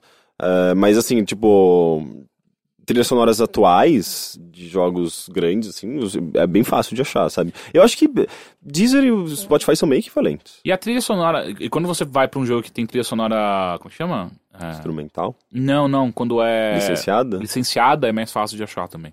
Também. Cara, a questão do Spotify é que, assim, é, se você gostar de umas coisas, assim, muito estranhas, como o Rick falou, é, não é tão indicado assim. É. Bom, mas eu gosto de coisas bem estranhas, eu acho tudo lá. Então, eu tenho... Ele gosta de Dream Pop. Sabe o que é Dream Pop? Nem ele sabe. Dream Pop? É, Não. exato, nem ele sabe. Porra, Eu sei que é J-pop. The XX é Dream Pop, É, a gente confirmou isso. porra. É Dream Pop. The XX é muito Sim, é bom. muito bom. Caralho, eu é. amo. Mas eu ainda acho é, é tão bom. A gente é, The XX é tão bom que eu acho que não é Dream Pop. É tá no Wikipedia. Tá Então, na internet, é verdade. Temos aqui a, a- o ápice da, da, da É, é classificação. do- dogmático aquilo, não Ok, é incontestável. Ok. Mas é. Deixa eu fazer uma pergunta. Vocês gostam de ficar escutando música de videogame assim? Tipo, de Ah, boa? hum, depende. Eu gostava muito da trilha sonora de Remember Me, por exemplo, que é um jogo que nem é muito, é muito curioso, né? Porque ninguém se lembra desse jogo. tipo, Remember Me! E as pessoas esqueceram. É por isso que ela tá pedindo, pelo amor de Deus, Remember É, Me. mas era muito bom. Remember Me é É aquele um jogo da pedido Square? de... Não, é um jogo Desespero. é, da. É o primeiro jogo do, da Don't Nod que fez o, o Life is Strange. Daquela mulher que tinha uns poderes de meio de. De glitch? Eu nem lembro. Ah, tinha o lance das memórias, que ela invadia as memórias das É, pessoas. exato, exato. Podia Não era as a Square memórias. que, que, que Não, foi a publicou. Capcom. Ah, Capcom. Sim. E eu gostei desse jogo até. Eu gostei, não eu é também. Tão, não é tão bom assim, mas eu É, gostei. mas a trilha sonora dele, dele é bem É bem verdade, foda. é verdade. A, É o- a trilha do, do menu é incrível. Sim. Ah, mas você gosta, Bárbara? Então, eu gosto da trilha sonora quando ela complementa o jogo, Uhum. entende? Tipo, quando você tá tendo aquela experiência. Mas não é uma coisa que eu revisito e falo, ai, não, vamos ouvir essa trilha sonora. Quando eu fazia piano, eu pegava muitas músicas de diversos jogos pra, pra tocar, porque era Tipo, legal. tocar de ouvido, assim, É, eu fazia isso também. É, isso era bem da hora. Mas eu, na real, eu prefiro escutar músicas, tipo, trilhas sonoras de filmes Uhum. do que de games. Mas, assim. de novo, mas trilha sonora de filme você diz é, é, é música Instrumental. licenciada ou instrumental? É, a, a soundtrack original É. ou Por exemplo, uma, uma das coisas que eu mais piro e que eu tava falando outro dia no Twitter com, com uma galera é de Pacific Rim, cara. Eu, eu não sei o que, qual é a opinião de vocês. Não, eu sobre é- não, é eu uma não lembro boa, da mas- trilha. É uma boa. É Hans Zimmer. Eu acho que é Hans É, Zimmer. Hans Zimmer. Hans Zimmer é, é, tipo, é, eu acho que é a mesma coisa sempre. Por Ai, eu gente, é, ai, aquela música. É, que- cara, que é, muito Que é a música do menu do DVD, né? Ah, meu Deus do É, céu, é, é muito boa, boa aquela boa, música. boa. Tanto que eu baixei pra colocar de toque no meu celular. Uhum. Mas. É, então, eu não gosto. Eu não gosto dessas músicas de games. Eu normalmente não, não, não curto muito. O, o que eu, tem algumas específicas, tipo o Hotline Miami, que pra mim é. Caralho, aquela porra Ah, é muito boa. Mas aí é outra coisa, né? É, Tipo, tanto Ah, que. mas é feita pro jogo, Você viu, né? você viu o, o Kickstarter que eles fizeram? Sim, pra fazer o vinil, né? Sim, sim. É um vinil que eu teria. É um Cara, é, eu e é teria. muito bonito visualmente também. Tipo, tem todas aquelas artes que eles. Enfim, próximo e-mail. Ah, Eduardo Lewandowski. Será que ele tem alguma coisa a ver com o Supremo? O ministro do Supremo? Enfim. Nossa, é o mesmo nome, não é? É. Gente. Oi, mo Oi Modeste. Oi, amor. Oi, mo Oi, mo, tudo bom? Oi, mozão. Porque é, é que as pessoas ficam dando nomes pra gente, daí fica difícil. Oi, Modestipenses. What? Me chamo Eduardo Lewandowski, ou sou, Je- ou só GP? Jedi. Ou só Jedi, GP. Ah, ok. Tenho Esse e-mail tá 27 muito bom, anos cara. e esse é um daqueles e-mails em busca do jogo perdido que o Rick adora. Ah, eu gosto. Indo direto ao assunto, o jogo que queria encontrar é um RTS que eu provavelmente joguei só a demo que vinha naquelas revistas de CD Expert dos anos 90. O jogo era, um- era o clássico humanos contra eh, versus alienígenas, e o que eu me lembro bem era da tela de seleção das facções. Nessa hora apareciam, o, apareciam o, o humano e o alienígena se encarando, e conforme você selecionasse um dos dois, esse dava um empurrão Tabef no outro. Não tenho certeza se era uma espécie de FMV ou a minha memória melhorando muito o gráfico do que eu via. É, tá melhorando muito. Mas achava essa parte engraçada na época. Uh, do jogo em si, as memórias que eu tenho se confundem muito com Command and Conquer, uh, então vou falar muito para não vou falar muito para não correr o risco de escrever besteira e confundir vocês também. Não era o Dark Colony que a gente já comentou uma vez? O Heitor deixou uma nota porque ele que mandou esses e-mails para mim. Ou Z. Ele deixou uma nota, o Heitor acha que é Dark Colony. Então, porque, tipo, mas algu- alguém já comentou sobre um jogo também de RTS que tinha, tipo, que era. Perguntaram nessa mesma sessão que a gente devia ter transformado isso numa sessão. Não, não, podcast. porque eu odeio essa sessão. Não, é mó legal. É uma bosta. É, é um exercício bom pra minha memória. Mas eu acho que é Dark Colony também. Que tinha Uau. justamente alienígenas, humanos, mas não lembro desse lance do tapa. Só deixaria o jogo Também meio não. ridículo. Ele era, ele era meio violento até. Meio bizarro. Mas... Então faz sentido.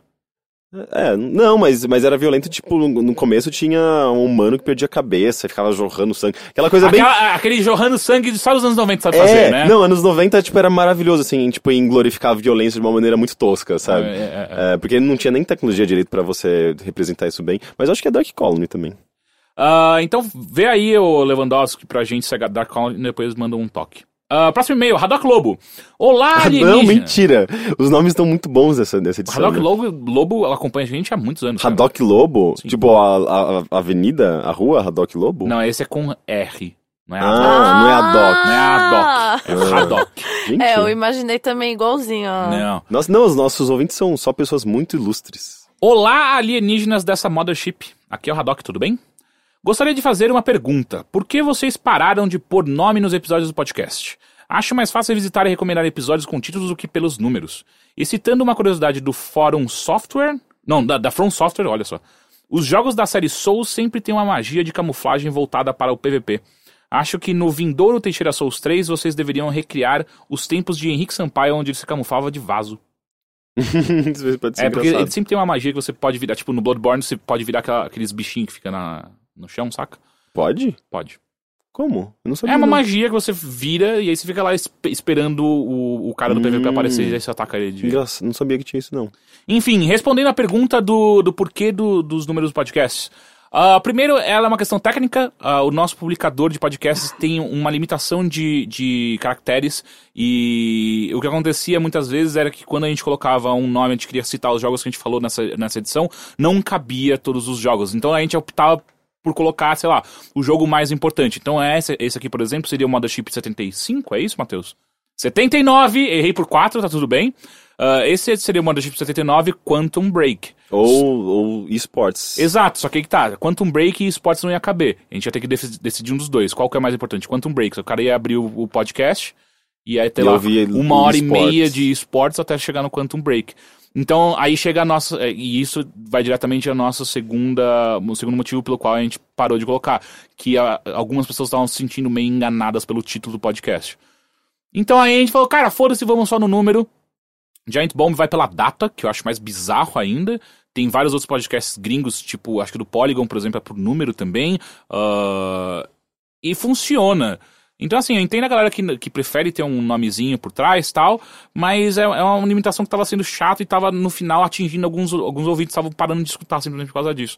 Então, meu conselho, se você quer indicar pra alguém, é, tal qual o título, grava o número.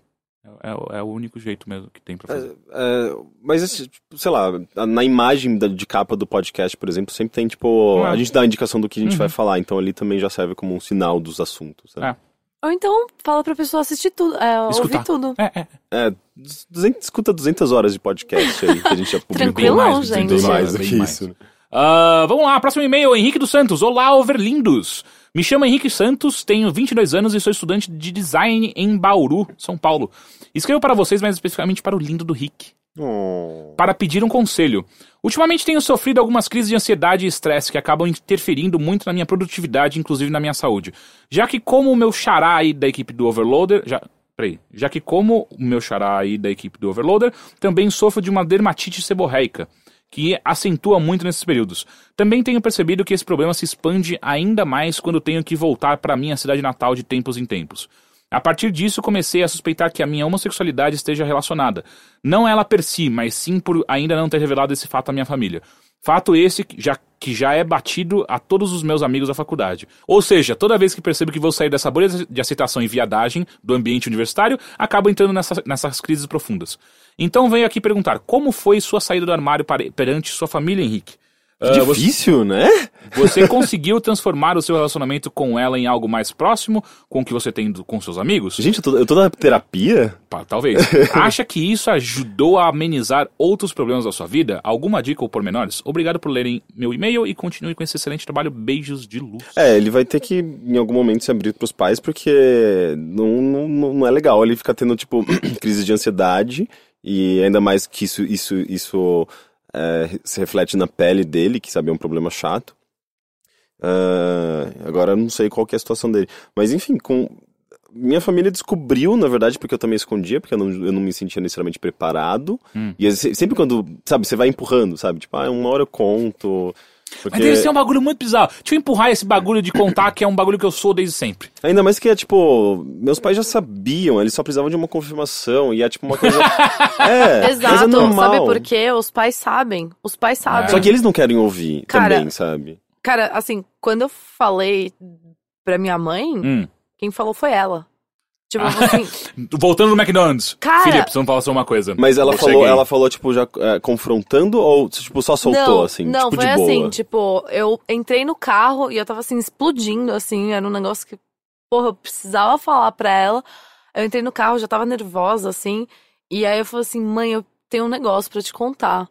Aí ela virou pra mim e falou assim, "Po- pode falar qualquer tipo de, de palavra aqui? Pode. Então, ela virou e falou assim: vai me contar que você gosta de buceta. Aí. Melhor mãe! Não, é porque assim, é um negócio muito louco que é, eu sempre tive namorados e tudo mais, e, e eu não esperava que ela fosse ter essa reação. Uhum. Mas, cara, os pais sabem. Eles sabem. Uhum. E desculpa, te co- cortei. Não, não, de maneira alguma, é um complemento.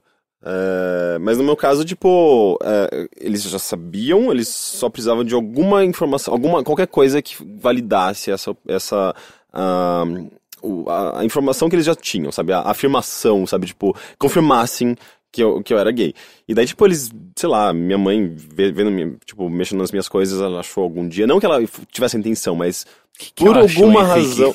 Ela achou, tipo, um CD que um namorado meu tinha feito pra mim, que tinha uma ilustração Ah! bonitinha. Ah! Eu estava aqui pensando num CD Ah. cheio de nudes. É, exato, sabe? Tipo, porra, ela viu eu, sei lá, comendo Não. alguém, dando pra alguém, Não, caralho, ela, foi tipo, foda. era mó fofinho, sabe? Ah. Tipo, tinha uma ah, dedicatória então foi mais tal. fácil ainda, vai, porque é fofinho, né? Não, mas foi ridículo, porque, tipo, a minha mãe conversou com a minha irmã, que conversou com uma amiga, amiga minha da minha sala da faculdade, e essa amiga veio falar, Henrique, você vai chegar em casa hoje e você vai ter que falar pra sua mãe, sabe? Foi toda uma volta pra, sabe? E em vez da minha irmã falar diretamente Caralho. comigo, Te tiraram do armário, né? Foi. é, foi, foi tipo, meio invasivo. assim, foi super invasivo. Foi, e foi chato, sabe? A gente passou uns três meses com aquele climão. Porque meus pais, sabe, tipo, não tem. Não são as pessoas, as pessoas mais modernas do mundo. É, mas foi uma questão de tempo, E sabe? que No o meu pai, caso, o pai normalmente tem, Meu pai tem uma não- treta. Foi de tipo, boa? ignorava. Minha É. mãe que era, tipo, a dramática, sabe? Sério? É, mas, é, mas eu falei também, fui super sincero, tipo, falei, comecei a soltar um monte também. Mãe, sabe aquele, aquele primo lá, inclusive, que não é, que não é casado? Filho da puta! Ele é gay, mano. Caralho, sabe? Nossa, Tipo, que X9! isso! Oh, É, X9 não, não, não não, tem, não Eu fui tem vida tipo, longa, não, Porque cara. o nosso gaydar era pita, sabe? E daí, tipo, eu A pita queria não, só. né? Grita. É, eu só queria mostrar pra minha mãe que, tipo, é, é, o mundo não era só aquilo que ela achava, sabe? Tipo, que, que as pessoas podem ser, sabe, tipo, gays, bi, qualquer coisa e nada muda, Mãe, sabe? Não, senta aqui, daí coloca a whole new world. enfim, eu só tava tentando abrir um pouco a mente dela e funcionou, assim, sabe? Tipo, atualmente eles são bem de boa, mas ninguém toca muito no assunto e é só uma coisa meio velada. E é- isso é chato pra caralho também, porque, tipo, eu não posso me abrir pro- pros meus pais. Aliás, eu posso, mas eu não quero, porque, tipo, não tem essa liberdade, sabe? Tipo, então, é, é, fica. Fica estranho, assim, tipo, é, parece que eu ainda continuo escondendo uma parte da minha vida porque eu não me sinto confortável de abrir. É, então é, é- é- é super delicado, acho que varia muito, sabe, tipo, de, de família para família, de como os filhos lidam com os pais e vice-versa, da abertura que eles dão pra você, sabe, Pra falar da sua sexualidade, pra você falar do- da sua vida pessoal. E porque sei lá, meus pais eu acho que nem querem ouvir, sabe? Tipo, eu já apresentei meus namorados pra eles, e teve situações que eles simplesmente ignoraram, sabe? Então eu não, não, não é uma coisa que eu coloquei pra mim como preciso disso, sabe? Não, é, é assim que funciona e eu vou buscar, tipo, sei lá, o apoio familiar que eu preciso, mas não necessariamente es- expor minha vida inteira pra ele, sabe?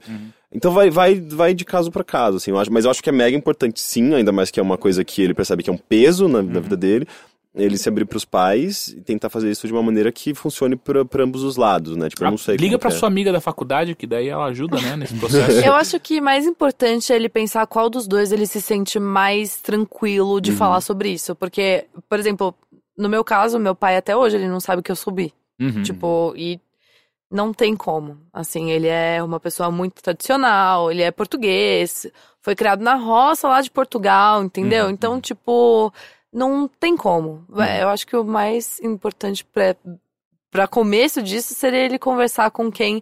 Com um dos dois que ele se sinta mais confortável. Ou, E- às vezes até, tipo, se ele tem um irmão, uma, uma pessoa Isso, família, né? perfeito, Que, que, é, que é uma, hum, sei lá, tipo, mais confidente, assim, já tem uma amizade. Já é uma abertura, né? Tipo, você já ganha um apoio ali, a pessoa pode é, facilitar essa comunicação, sabe, com os pais depois, em algum outro momento. Sim, com certeza. É, vai te ajudar a pensar no que fazer, no que falar, enfim, de uma forma não tão é, sentimental. né? É, também, também. É porque você vai. Você, pra falar esse tipo de coisa, pra lidar com esse tipo de coisa, você vai muito com o coração, né? Querendo ou não. E uma pessoa assim pode chegar com a razão, aí, que é um ponto importante. Sim. Mas é tão ridículo, né? Que em pleno 2016 já existe, existe É. essa, questão, sabe? Tipo, a gente precisa ter esse medo de, se abrir pros pais. E é de uma geração depois da nossa, né? Porque, tipo, a nossa já tem uma puta liberdade. Agora, 22, Uhum. o cara já. Os pais são mais novos do que os nossos, sabe? E, e ainda assim é necessário. é É, não, eu muito- acho que assim, tipo, a gente ainda vai lidar. Agora a questão do outing, sabe, de sair do armário, ainda vai ser uma coisa durante pelo menos uns 30 anos, eu imagino. Você acha sabe? ainda? Eu acho que sim. Porque, não sei, tem pessoas da nossa geração que também não são pessoa- as pessoas mais abertas do Uhum. mundo. né? A gente convive com pessoas, sabe, abertas, porque a gente, sei lá, a gente tem os nossos círculos sociais, a gente escolhe nossos amigos, mas é, existe homofobia ainda, sabe? Uhum. Então. Sei lá, é uma coisa que ainda vai durar. Mas eu acho que um dia vai, vai acabar, sabe? Tipo, esse lance de. Ah, não tem de- como não acabar, É, eu porque acho. é tão, é tão absurdo, né? É. Tipo, você ter que ter, ter um momento em que você se, abre para os seus pais e antes disso você se escondia, sabe? Chegar um momento, acho que vai, vai, vai ter um ponto que não existe mais esse negócio de se esconder, esconder uma, um- o quem você é, sabe? A sua sexualidade que faz parte da- integral da sua personalidade, sabe? É bem esquisito. Enfim, espero que dê tudo certo. Converse com calma e boa sorte. E até lá, muito obrigado por todos. Bárbara, antes da gente ir embora, onde as pessoas podem te encontrar? Como que elas podem ler mais coisas sobre você? Ou sobre você não, coisas que você faz? Conta pra gente. Bom, todo mundo pode me seguir em arroba. É Uhum. B-A-H-G-U-T-I. Uhum. Vai estar no link do. R-R-E-Z. Ah, tá, entendi. É, e o pessoal pode chegar, colar no Higiene Brasil, Uhum. ver.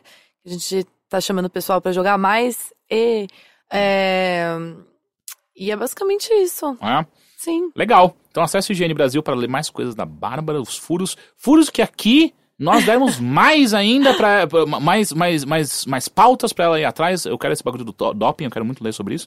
Ah, muito obrigado pela sua presença. Ai, muito obrigada a vocês por me chamar. Gostei muito, tanto que Foi né, ótimo papo. Eu que não jogo nada de, de jogos competitivos online, assim, eu adorei o papo. Foi bem legal. Ai, que bom, gente. Que bom, gente. Então, muito obrigado e até a semana que vem. Tchau. Tchau! Tchau, tchau.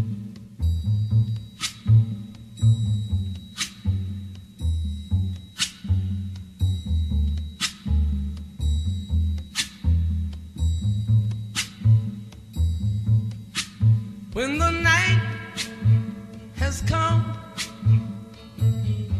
and the land is dark and the moon is the only light we'll see. No, I won't be afraid. Oh, I won't be afraid just as long as you stand, stand by me. So darling,